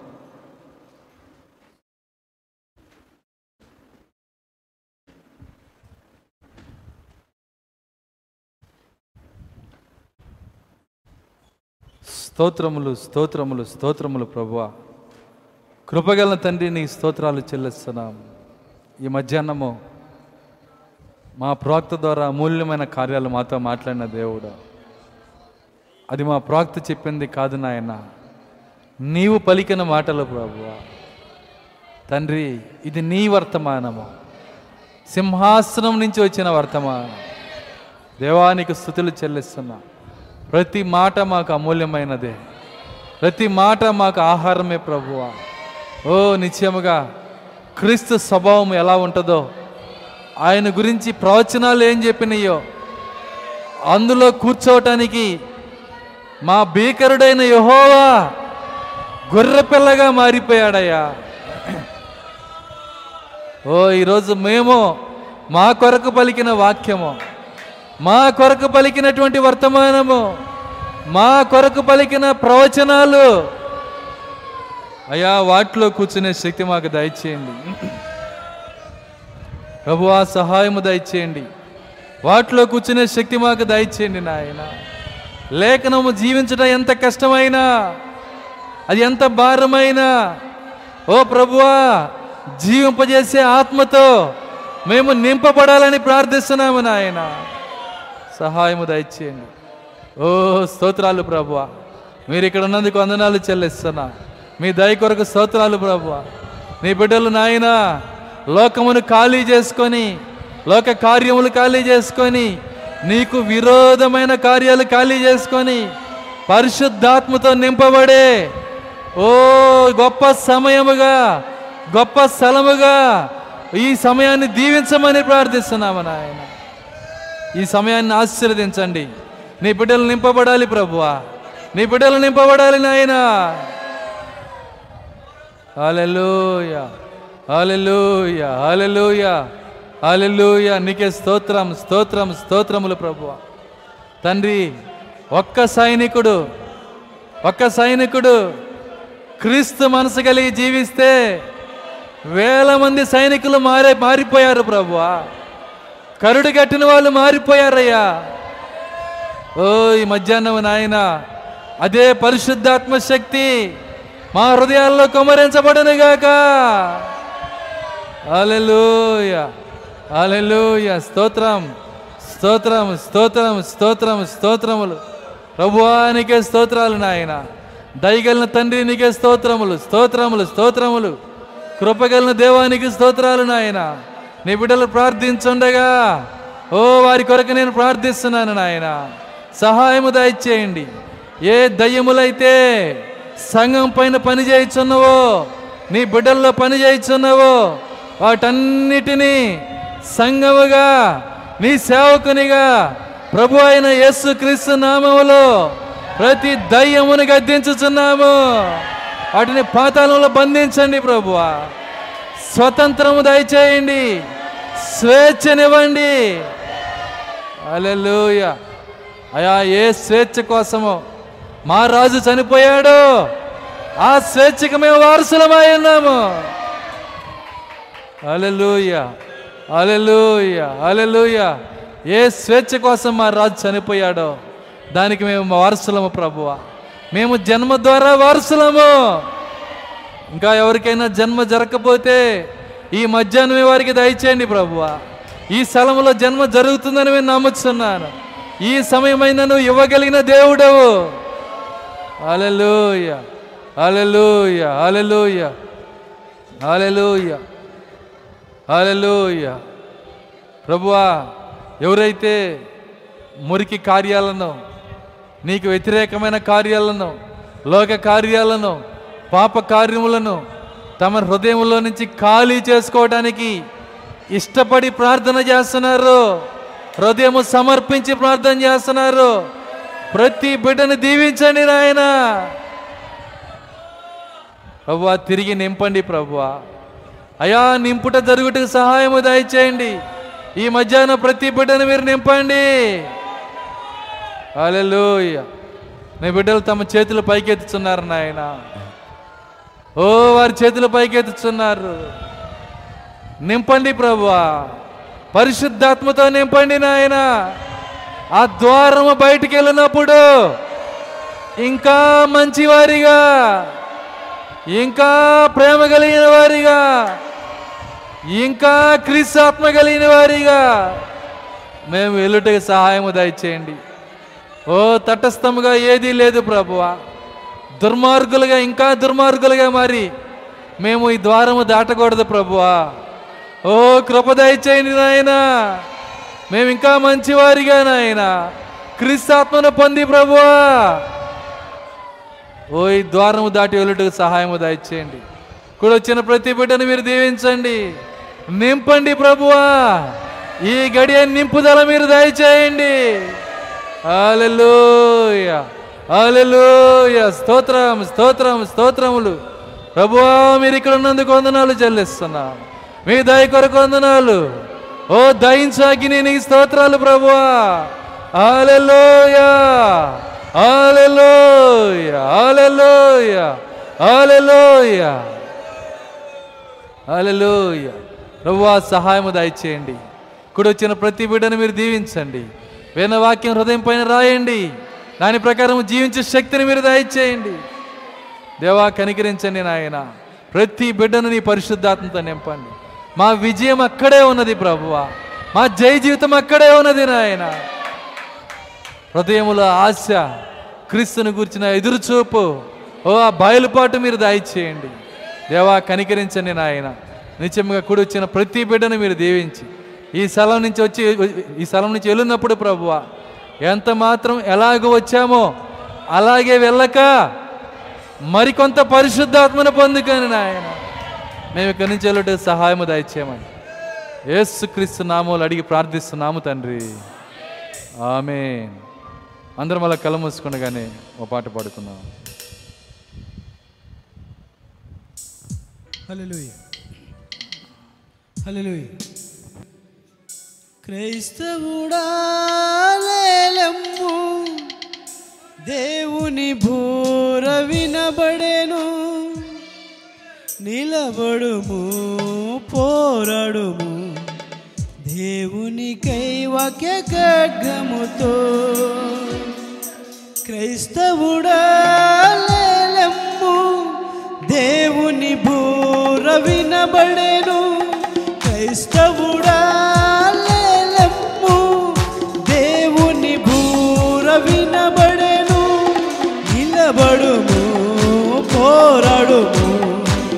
నిలబడుము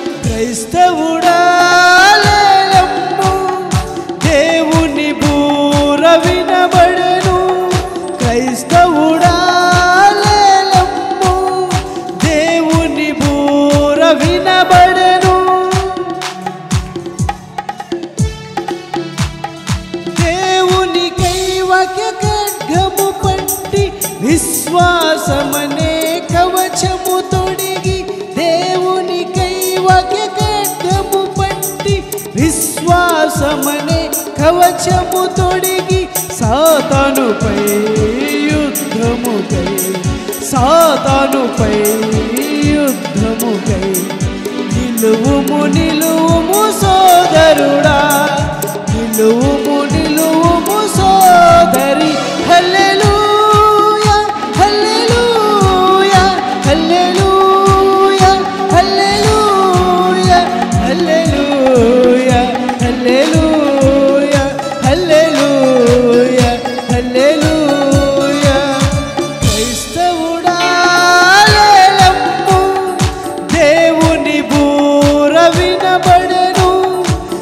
estão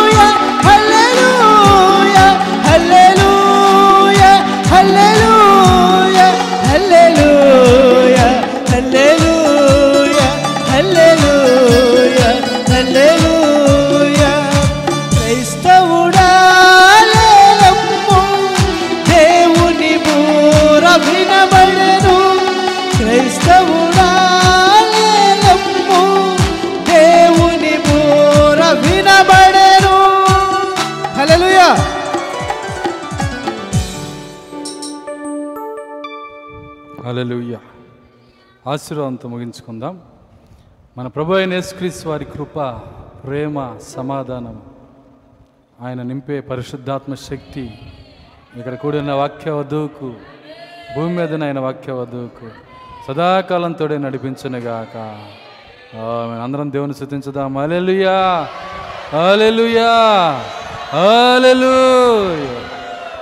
అందరికి వందనాలు. God bless you all.